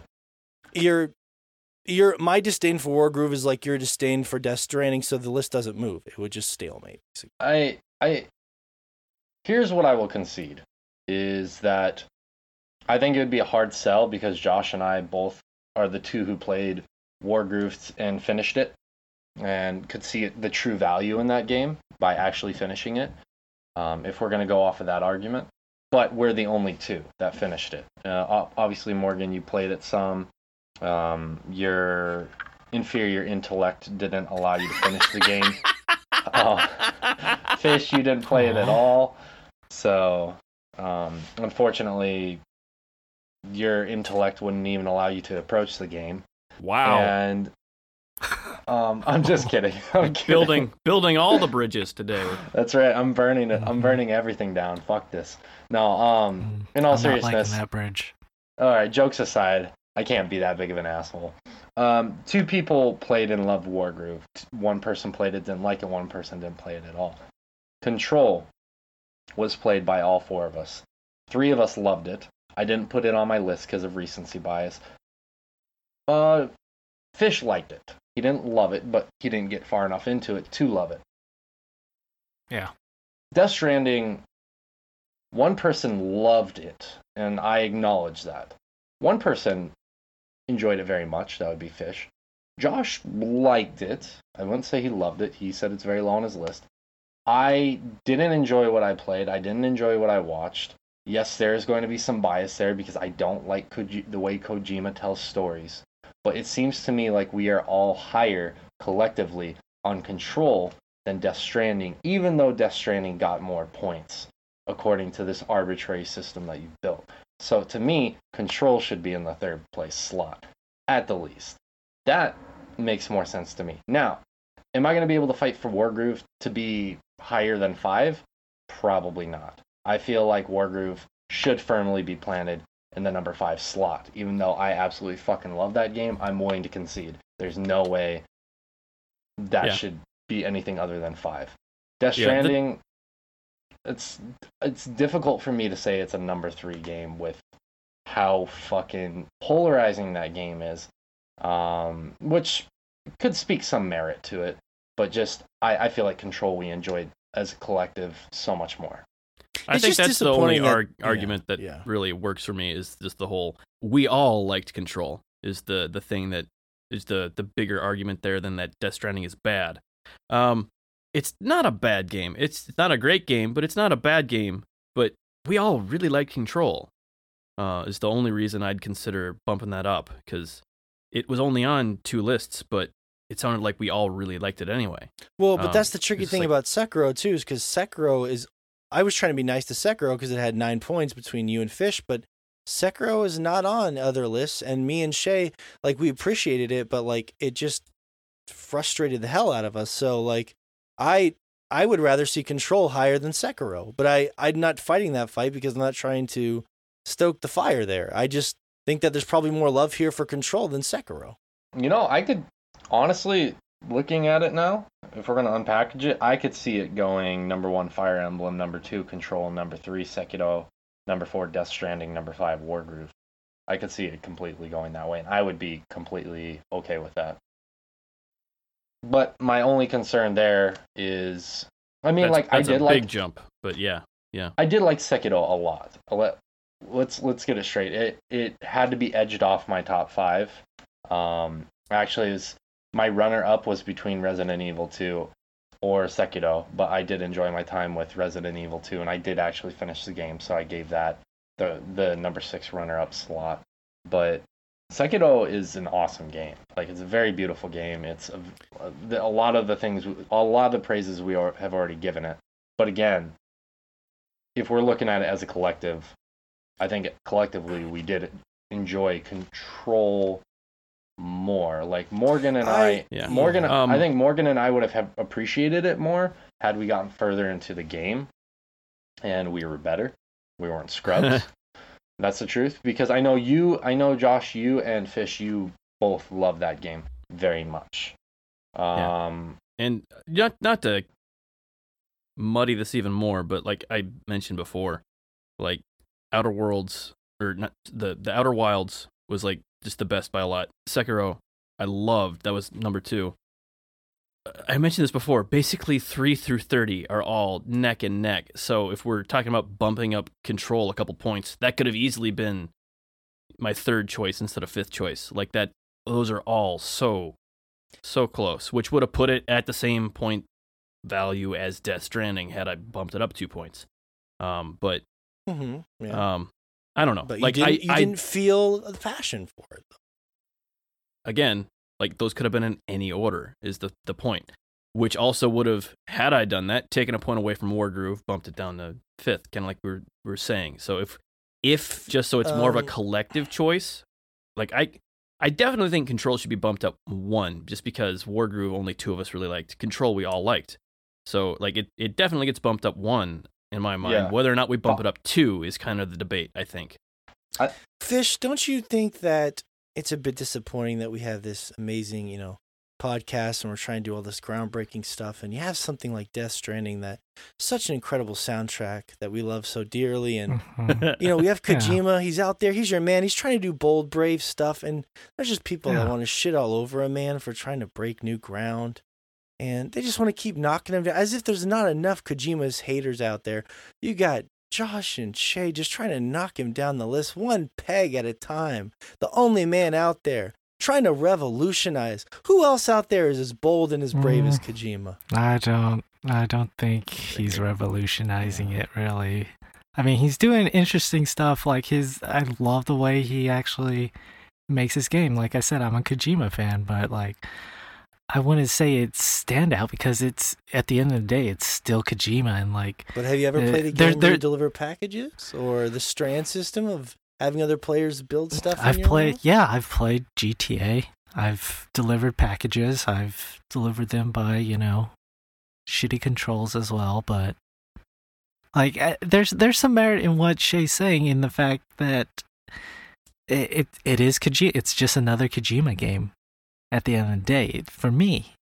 I mean, it it's a new IP, it's a new story, it's new characters, like it's great. I don't think it's revolutionizing. Yeah. But there's I nothing I'd be like fine it. leaving it where it was if it weren't for the shooting because again like that's kind of like he made this really interesting unique thing and then all of a sudden oh hey l- let's put some guns in there um Yeah, it it felt very much like a Metal Gear Solid game at that point for me. Like it went back to like uh, uh Metal Gear Solid 2. Like that that combat didn't necessarily breathe any new life to it per se.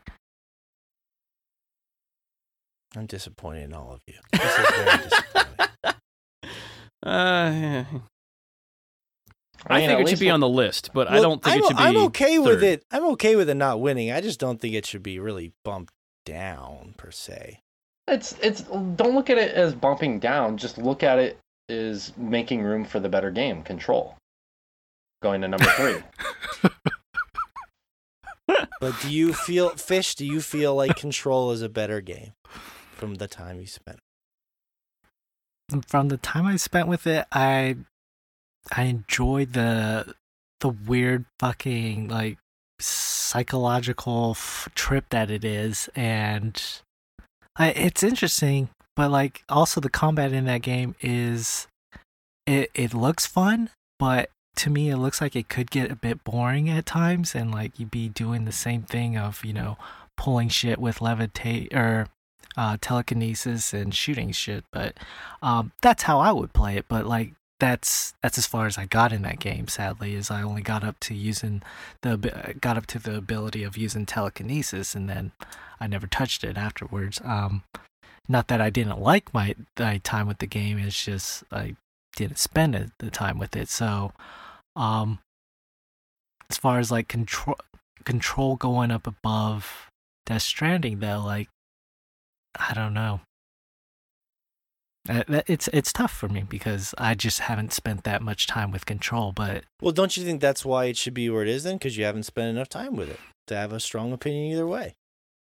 But then you got to look at Shay's point with his, his dilemma with Death Stranding and the fact that he doesn't like it. He's never he didn't want to like it, and he doesn't like it at mm-hmm. this point after spending some like time it, with he? it. Well, but he doesn't even like the music. Isn't that weird?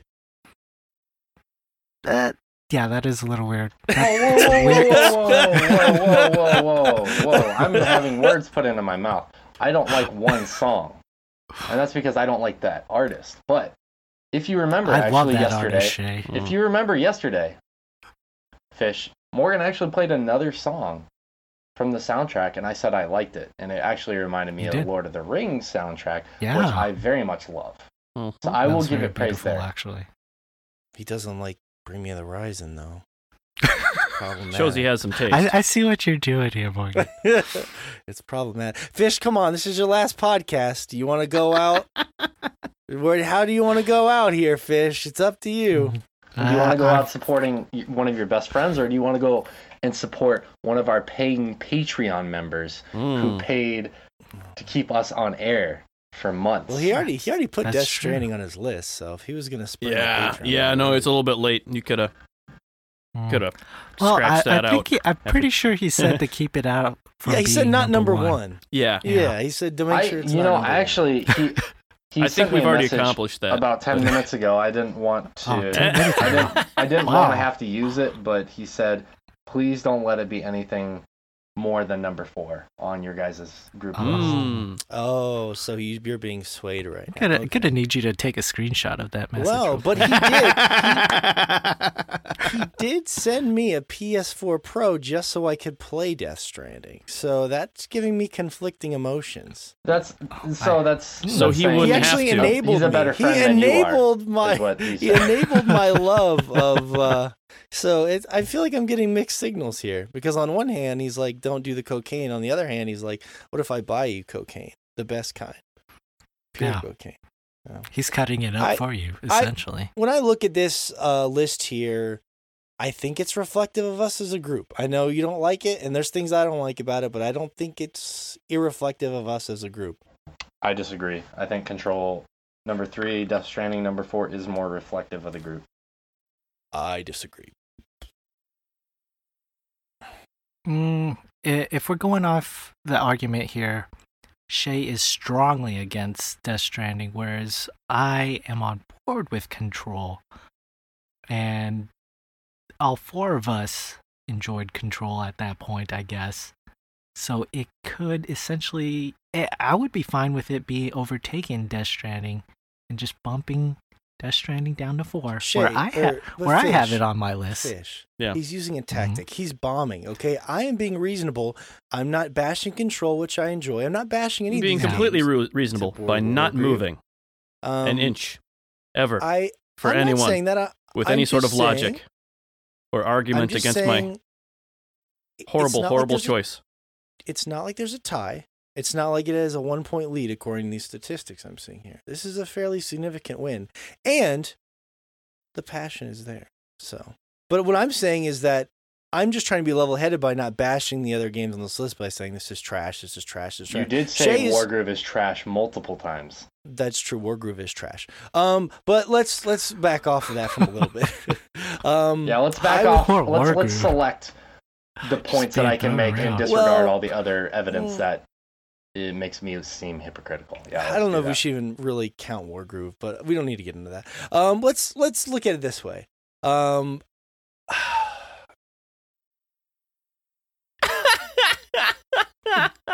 Death Stranding. How about this, Fish? What if I made this case to you? The gameplay is Let's the most it. important thing, right? Well, if I made this case to uh, President Fish here, gameplay is king, I seem- right? I hmm hmm Remember the poll? Is that what you're gonna say? yeah. I, I seem to recall you taking an op-ed about uh, about the opposite position at some point earlier this year.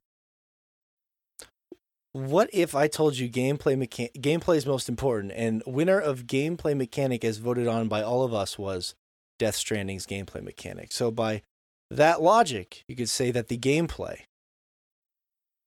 was the most important thing uh, this year that we all voted on, and that is the heart and soul of video games is the actual gameplay. So even if you hated the story and thought it was crap, the gameplay should be king, right? And the gameplay in Death Stranding Yeah. is more enjoyable and unique. Yeah, In a minor mechanic that pops up every now and then is uh You agreed to the discussion, I, Josh. I would also like to point out that you forget who you're talking to, a person who prefer, prefers narrative over mechanics, as someone who so who some of their favorite games are Final Fantasy games.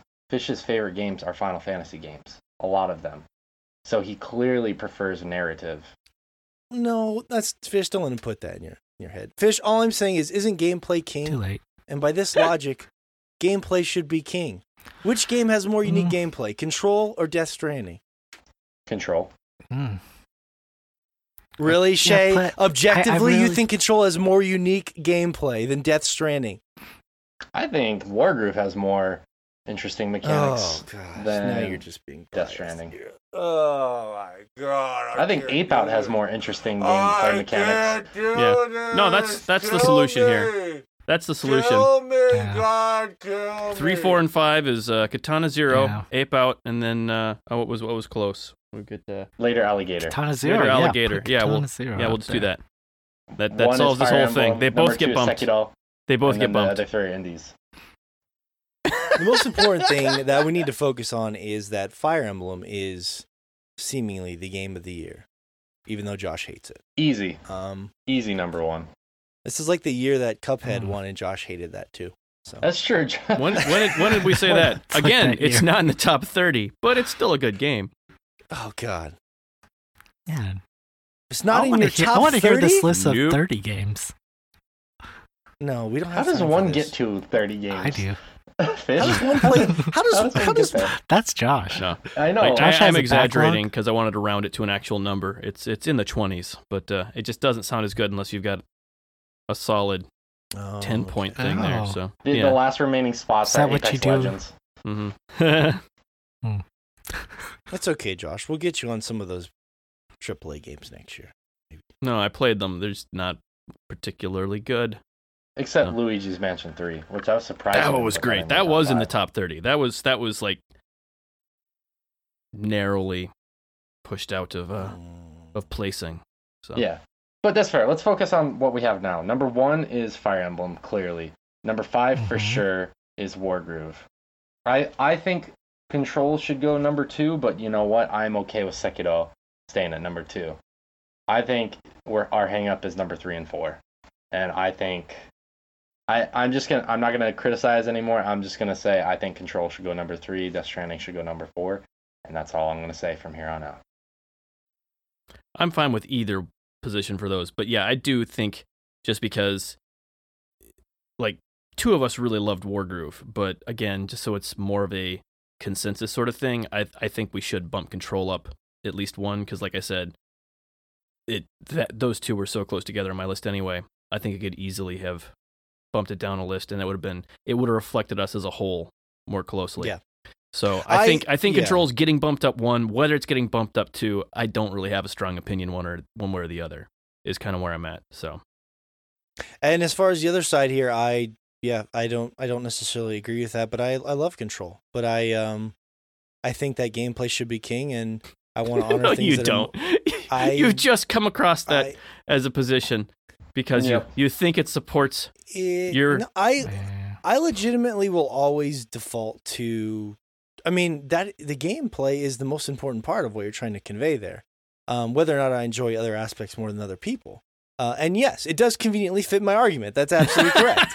Um, but I It's like I say, strongly the first time I've strongly believe in this heard you say opinion this. today. Well, but I'm just saying that like I'm living for unique experiences and a lot of these games, no offense to your opinions, because I, I think we should all look. There's a game on my list that's not particularly unique either. Yeah. Um, I no, I agree make- with that whole unique thing, which is why my game was the one. My list is the one that actually had unique games on it. Um, it seems odd Hmm. that that's your opinion now, considering you've got five AAA games on here. Hmm. Again, I but without the wow, like and, and look, that's that's why I like the that's why I love Death Stranding. It combines the things Josh loves with the things I love. I have to, I you don't I don't have to repeat the AAA thing every time. I, I know, know, not I everyone's just- gonna I agree just- with that. I love- I, ju- There's no way I'm not gonna give you crap for that every time. I just it's true. Uh, The, the independent scene is where all the creativity is at, but I just don't get the you just you can't. the Uh, wow factor and the yeah, production values that I no, want. you can't handle the strong stuff. Yeah, I I want more than like a game that looks kind of like a flash you game. need you need a little know? hit, I but you can't you can't just uh He you likes. can't you can't take the full likes full the, strength. what, what is that Bud Light Platinum? That that beer that clearly they put a bunch of money into marketing and they claim is one of the best beers on the market. But when it comes to microbrews, the stuff that may Mm. not wow you with their packaging, but definitely tastes better, can't be fucked to like that beer. It's no, no, no. It's I look. I Speaking of which I which, just want both. I want the creativity of the independent scene and the production values of the AAA scene, and Death Stranding gave me that, and nobody else could. That's all that I'm saying. I mean, Hell, and all, Hellblade gave you that years ago and you rejected it. no, Hellblade was it was an action game with puzzles. Um, there was really nothing that. Uh, we don't have to get into this again, but I mean, objectively, if you look at the gameplay in Hellblade, it was you know, combat, um, and a somewhat standard puzzle system, and uh, ma- not anything particular unique. Uh, yeah, that's The storytelling, Holy wrong. Holy shit. absolutely, it's there's nothing wrong about that. I played enough Hellblade to know. Tell me, tell me the audio um, design of that game was not innovative at all. Just Please having innovative audio design does not mean it's some sort of groundbreaking like independent thing it's very different Ah! um you can acknowledge the indep oh god see this is just by just you liking hellblade more that has No, no, no, do no. This is me. This is me getting you to admit something about another game that you could say exactly about the game you're trying to fight for right now. no i can't because it's not You gameplay that is absolutely can. it's audio did the and really would you say the audio is groundbreaking Yeah, I would. Hmm. i don't know if i could quite go that far but impressive for sure No, But I it's mean- groundbreaking. but the actual gameplay the gameplay was fairly rote you would agree Mm, yes, and that's exactly what I'm saying about Death Stranding. That there Oh, are God. certain aspects of Death Stranding, like the mechanic that we voted for the best mechanic of this year, to be groundbreaking. And you know what? It's not entirely groundbreaking either, because as Josh noted yesterday, other games have done it. But we Mm, praise it really? because it's a good direction for gaming. But that does That's not right. make it groundbreaking. and nothing in any of these other games would really qualify for something like that a brave direction for gaming that's all that i'm saying I Now- mean, you could you could technically say Tetris 99 was a brave direction for gaming. really it's another battle royale game how would that be a brave direction in gaming Because it's not a shooting game. oh god well you know what's great about fucking death stranding is an emphasis on not shooting and not killing 'Cause yeah, if you by kill making someone it's by a making you shoot someone for like a whole chapter there. Yeah, by having guns in there, that's clearly not glorifying gun combat. it is a very small portion of the game. The game is about delivering packages, and in fact, if you kill someone, there's a huge penalty for death in that game. Anyways, this let's just leave it at this. Fish, whatever you decide, I will accept. Um, even if I disagree with it, I've made my opinion clear. Um, but I don't have the energy to continue to fight this anymore. I we have other things to do. Um, Right, right. That's true. It's a, shame because I do like I do like Death Stranding, but like like I said, I didn't spend as much time with Control, and I feel like Control s- resonated with you guys a lot better as a whole, and I feel like Control sitting there at three would. I'm just looking at it as a whole picture. I feel like as a group, Control would sit better at three and Death Stranding at four. And I, I don't I can't see it any other way at this at this point. Even though I do enjoy Death Stranding, even though I haven't beaten it, um, I did like Control though, like the time I spent with it. Well, look, I said whatever you whatever you say, fish. I'm going to agree with. So if that's if that's your opinion, then I will live by it. Okay. 2019. I'm not going to forget this fish. What? Oh, good. You said that in a very. Uh, I'll never Lighthearted. forget. How about you say that There with some go. conviction?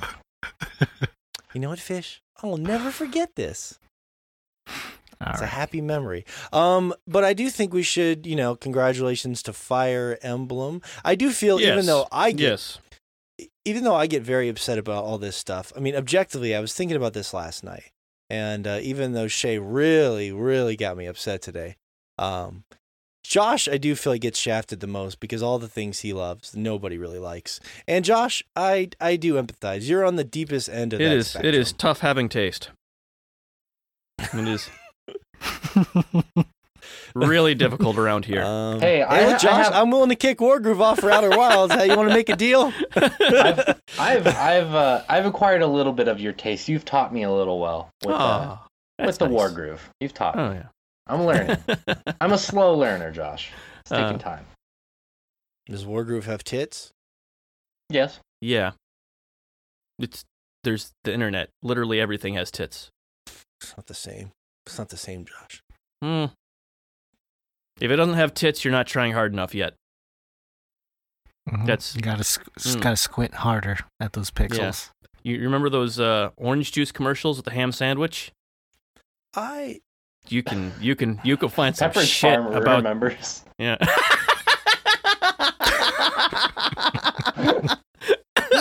uh, okay, so that's what we're looking at. We're looking at uh, Fire Emblem at number one. I will say to anyone who has never tried a Fire Emblem game, it, because it's a turn-based tactical game, that you don't need to be afraid of that stuff. Like a lot of the nuance that Josh doesn't like is because he's deeply entrenched in very strange, weird, and difficult games. You will never notice the things that Josh doesn't like about this game. I promise you. Um, I'm not saying that your opinion is invalid, Josh. You're just way deeper and way more intelligent than the rest of us. But I will say this: it's an excellent game, and you should give it a shot because um, it's going to scare a lot of people away. Being a turn-based tactical game, but it is very approachable, very accessible, and, and very enjoyable. So don't let it scare you away. mm-hmm. All right, so that means number two we have Sekiro. Um, I should have fought it the reverse. I should have tried to get control up higher now. Um, three control for Death Stranding and five Wargroove. Um, really, all that arguing just for one positioning place. Shay, was it worth it for you? Yep. Hundred percent. It's because you're a hater. That Mm. is the true. Hey, I tried to put control number hate. two. I tried to fight that. Yeah, well, I would have fought for that too, but it's I too said late now. I, I, don't it. have the. No, Hmm. it's done. I know it's fine. It's it's done. That's fine. I'm just saying. Like I I was fighting for two spots, but uh, I think games that No, don't I'm have sorry, I was difficulty fighting for three should be spots. removed altogether. Sekiro's too hard and there's no difficulty option. It should be removed from the list. Throw it in the trash. No. Fucking bullshit. All right, little guy, Mhm.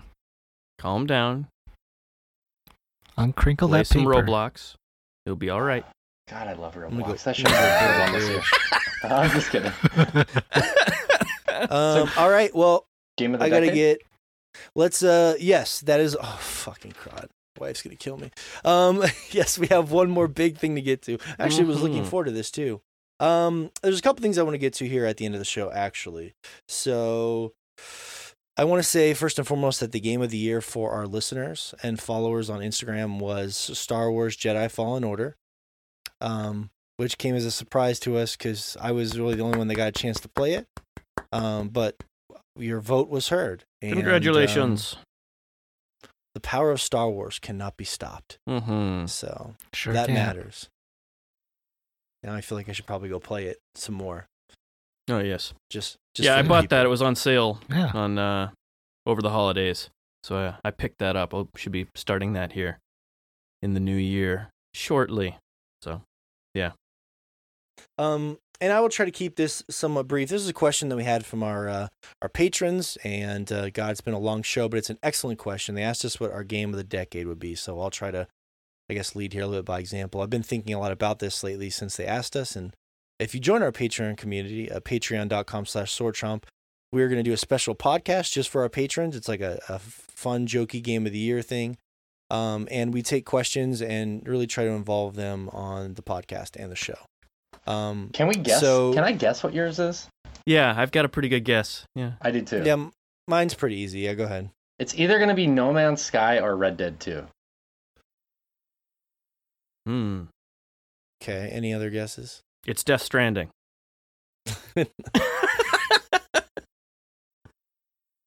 Diablo Fish 3. I'd be disappointed if it's not Diablo 3. It might be No, Destiny, no, uh, the first no, Destiny, actually. No, no, that's no. that's mine. Really, Oh. Destiny? Oh, Yeah. wow. All That makes perfect sense. Yeah. That makes sense. No, I see that one. Yeah. Yeah, yeah. I mean, like uh, the loot, like that was something that, like, as games progress, like shooter looters of uh, you know, like Borderlands, like I got into that. I love that. And then first-person shooters, like that's always been a thing. Well, did you gaming. say shooter looters? I Looters, did. shooters. How dare you? Shooter Looter. looters. I reverse the order. It's not. Forget about it. So suck it, Forget old man. They're shooter looters now. My last That's day. What the fuck kids are saying. Right. Yeah. Well, the kids are actually saying schlooters now. Oh. Yeah, we can't keep up with Dude. these kids. Yeah, fuck them. Um, yeah, I mean, you played that for Damn. that. Was, the vehemence in that came out of wait, nowhere. is how is me not picking Diablo three a disappointment, but Destiny is okay, but you not picking Diablo three? I know, right? uh, Destiny is the Diablo of shooters, really, um, in many ways. Okay. Yeah, that's that's not a surprise. No, yeah, I mean, yeah, same thing. I'll keep mine pretty brief. It was No Man's Sky. You were right. Uh, just because they supported it for, I mean, Red Dead Mhm. Two impressed me more. But I mean, like, if I'm being honest, like I played No Man's Sky for four years because they did four years of updates. Yeah. So the controversy actually helped me because they did the Atlas Rises, then they did No Man's Sky next, and then they had the VR thing, which did a little bit. So I've been playing that game. It's randomly generated. I've been playing it for like four years. So I mean, I I, I have a lot of identity. Uh, what is it called? Where you look for your self identity and things that you enjoy, Mhm. like from the science fiction setting and the music and the randomly generated worlds. Like I identify a lot with that game. So uh, yeah, oh yeah, I can see that. Yeah. I, w- That's the Yeah. perfect choice for you. I would I would have called that. That was that is absolutely your game. Excuse me. Absolutely your game there. So for sure. Um, Josh.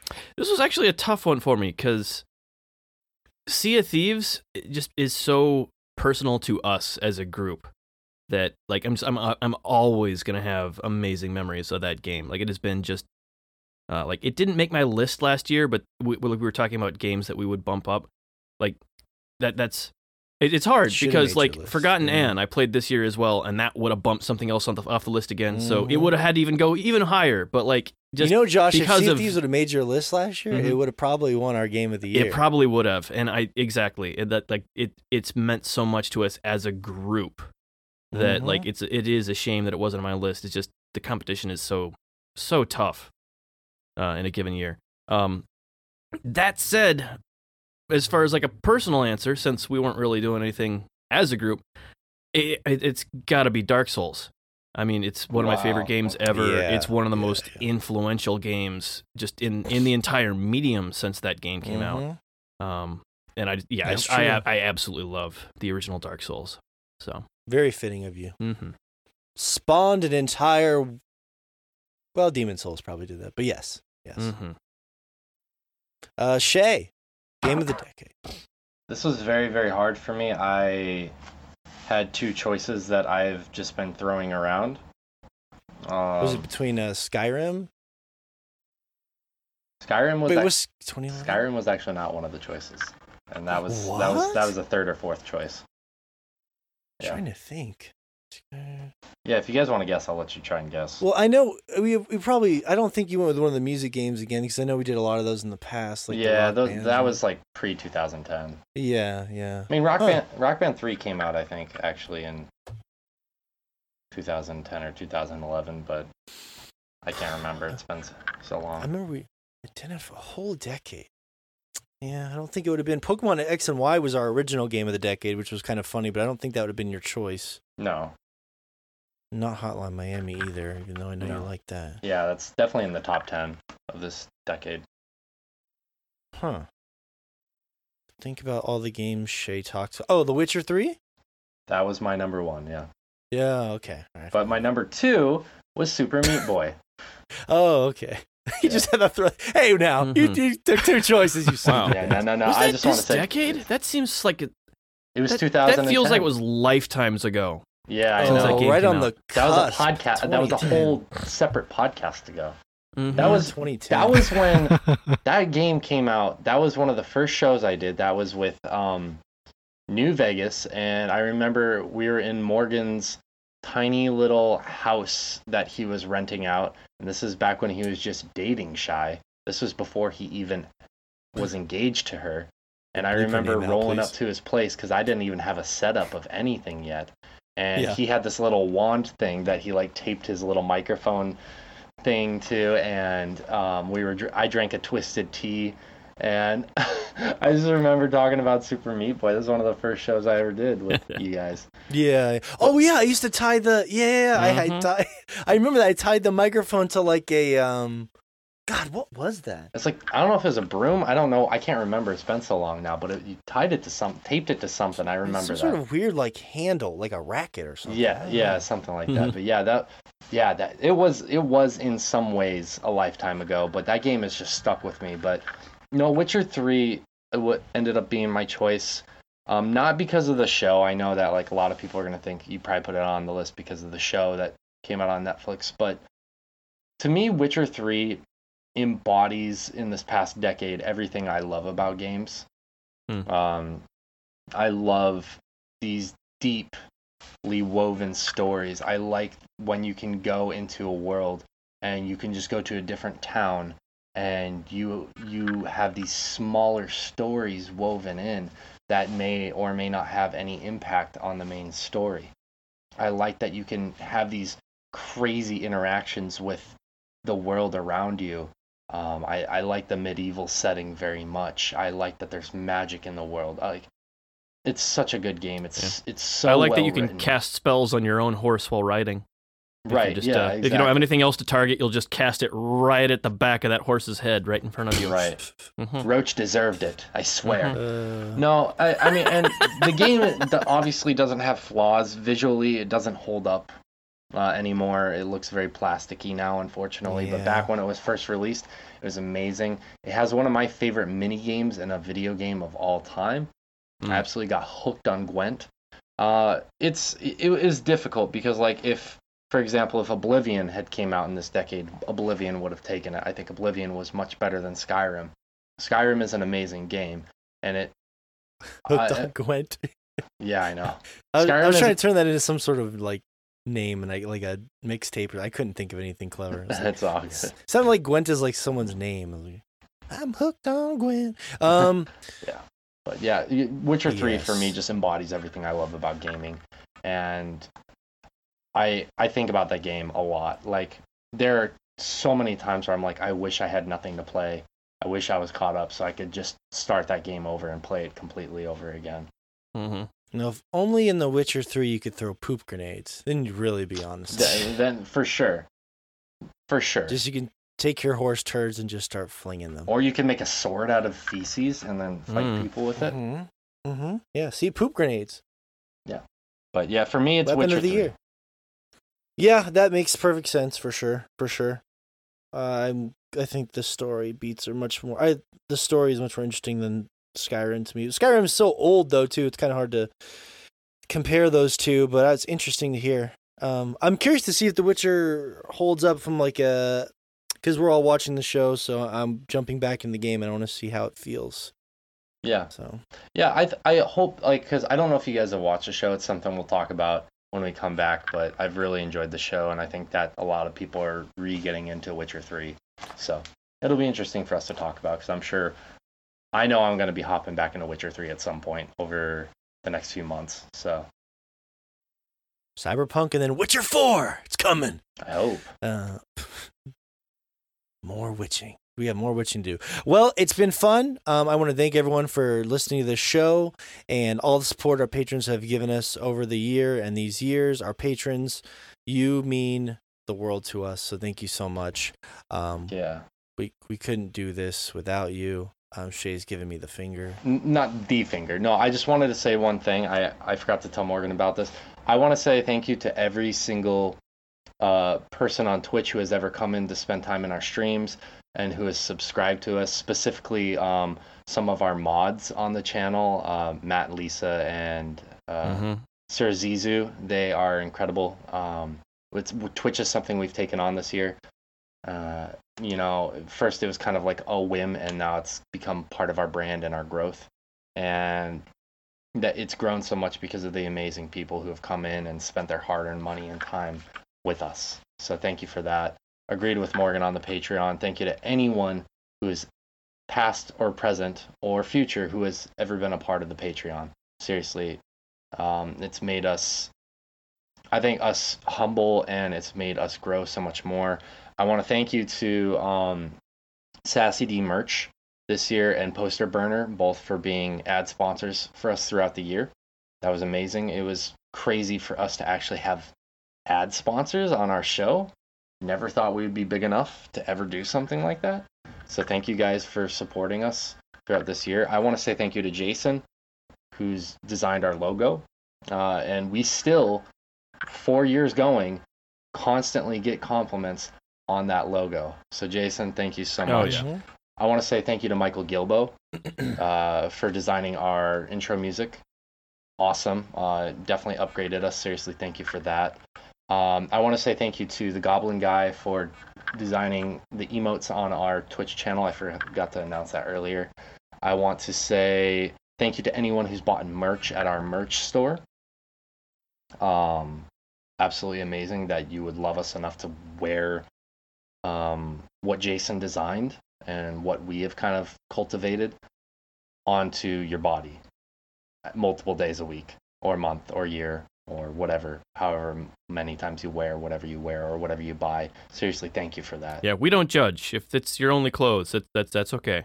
yeah yeah yeah yeah but the last thing i i want to personally say before morgan wraps everything up is i want to i want to thank uh oh and i do want to thank every guest who has been on the show we've had like paul and rich and other guests on the show and i want to thank you guys so much for being guests on our show don't want to forget that uh the Mhm. the last people i want to thank are you three um because you guys are amazing The little people. are- no, not the best of, of people. You guys are three of my. you guys are three of my great best friends in the world, and the fact that for the past three and a half years, we've stayed together week after week through thick and thin, just to talk about video games has been Thank amazing. you. That was a heartwarming uh, way to cut out. Uh, perfect I- timing. I Uh, cut out. Yes. God damn it! So thank you guys so much for. Uh, sadly, on the recording, you won't have cut out, so it won't be as funny. But Yes. No, Uh, but I, I just I want to thank you guys for sticking around for three and a half years to talk games with me through thick and thin. Uh, what we've made and what we've done together, I, like I'll never forget the rest of my life. Like the memories we've made, everything we've done, and um, we've already said our goodbyes. But I want to just say one more time, good luck in everything you do, Fish, and like like I said privately, I, I Mhm. do want to say public to, publicly too. You're always welcome back. So, uh, I love you guys. Thank you very much. Yeah. As long as you bring donuts. It's like, well, any sort of snack, really. Donuts would be Sure. nice, though. Preferable. well, you Okay. were welcome back Green- until about Greenfield? ten minutes ago when you made a fateful decision. Dang it. and so his fate was sealed. Um. All right. Well, it's been fun. I think Shay went through the roundup there. Um. And yeah, Fish. We'll we'll see you down the road. Um. So thank you again, Fish, for being here from Texas. The Filipino Johnny Depp, Josh from Michigan, Shay from Japan, and myself, uh, John Montine from Montana. And we'll take a week off, much needed vacation, and we will see you in a few weeks. The new decade. Now, let me tell you about the chiral network. yeah.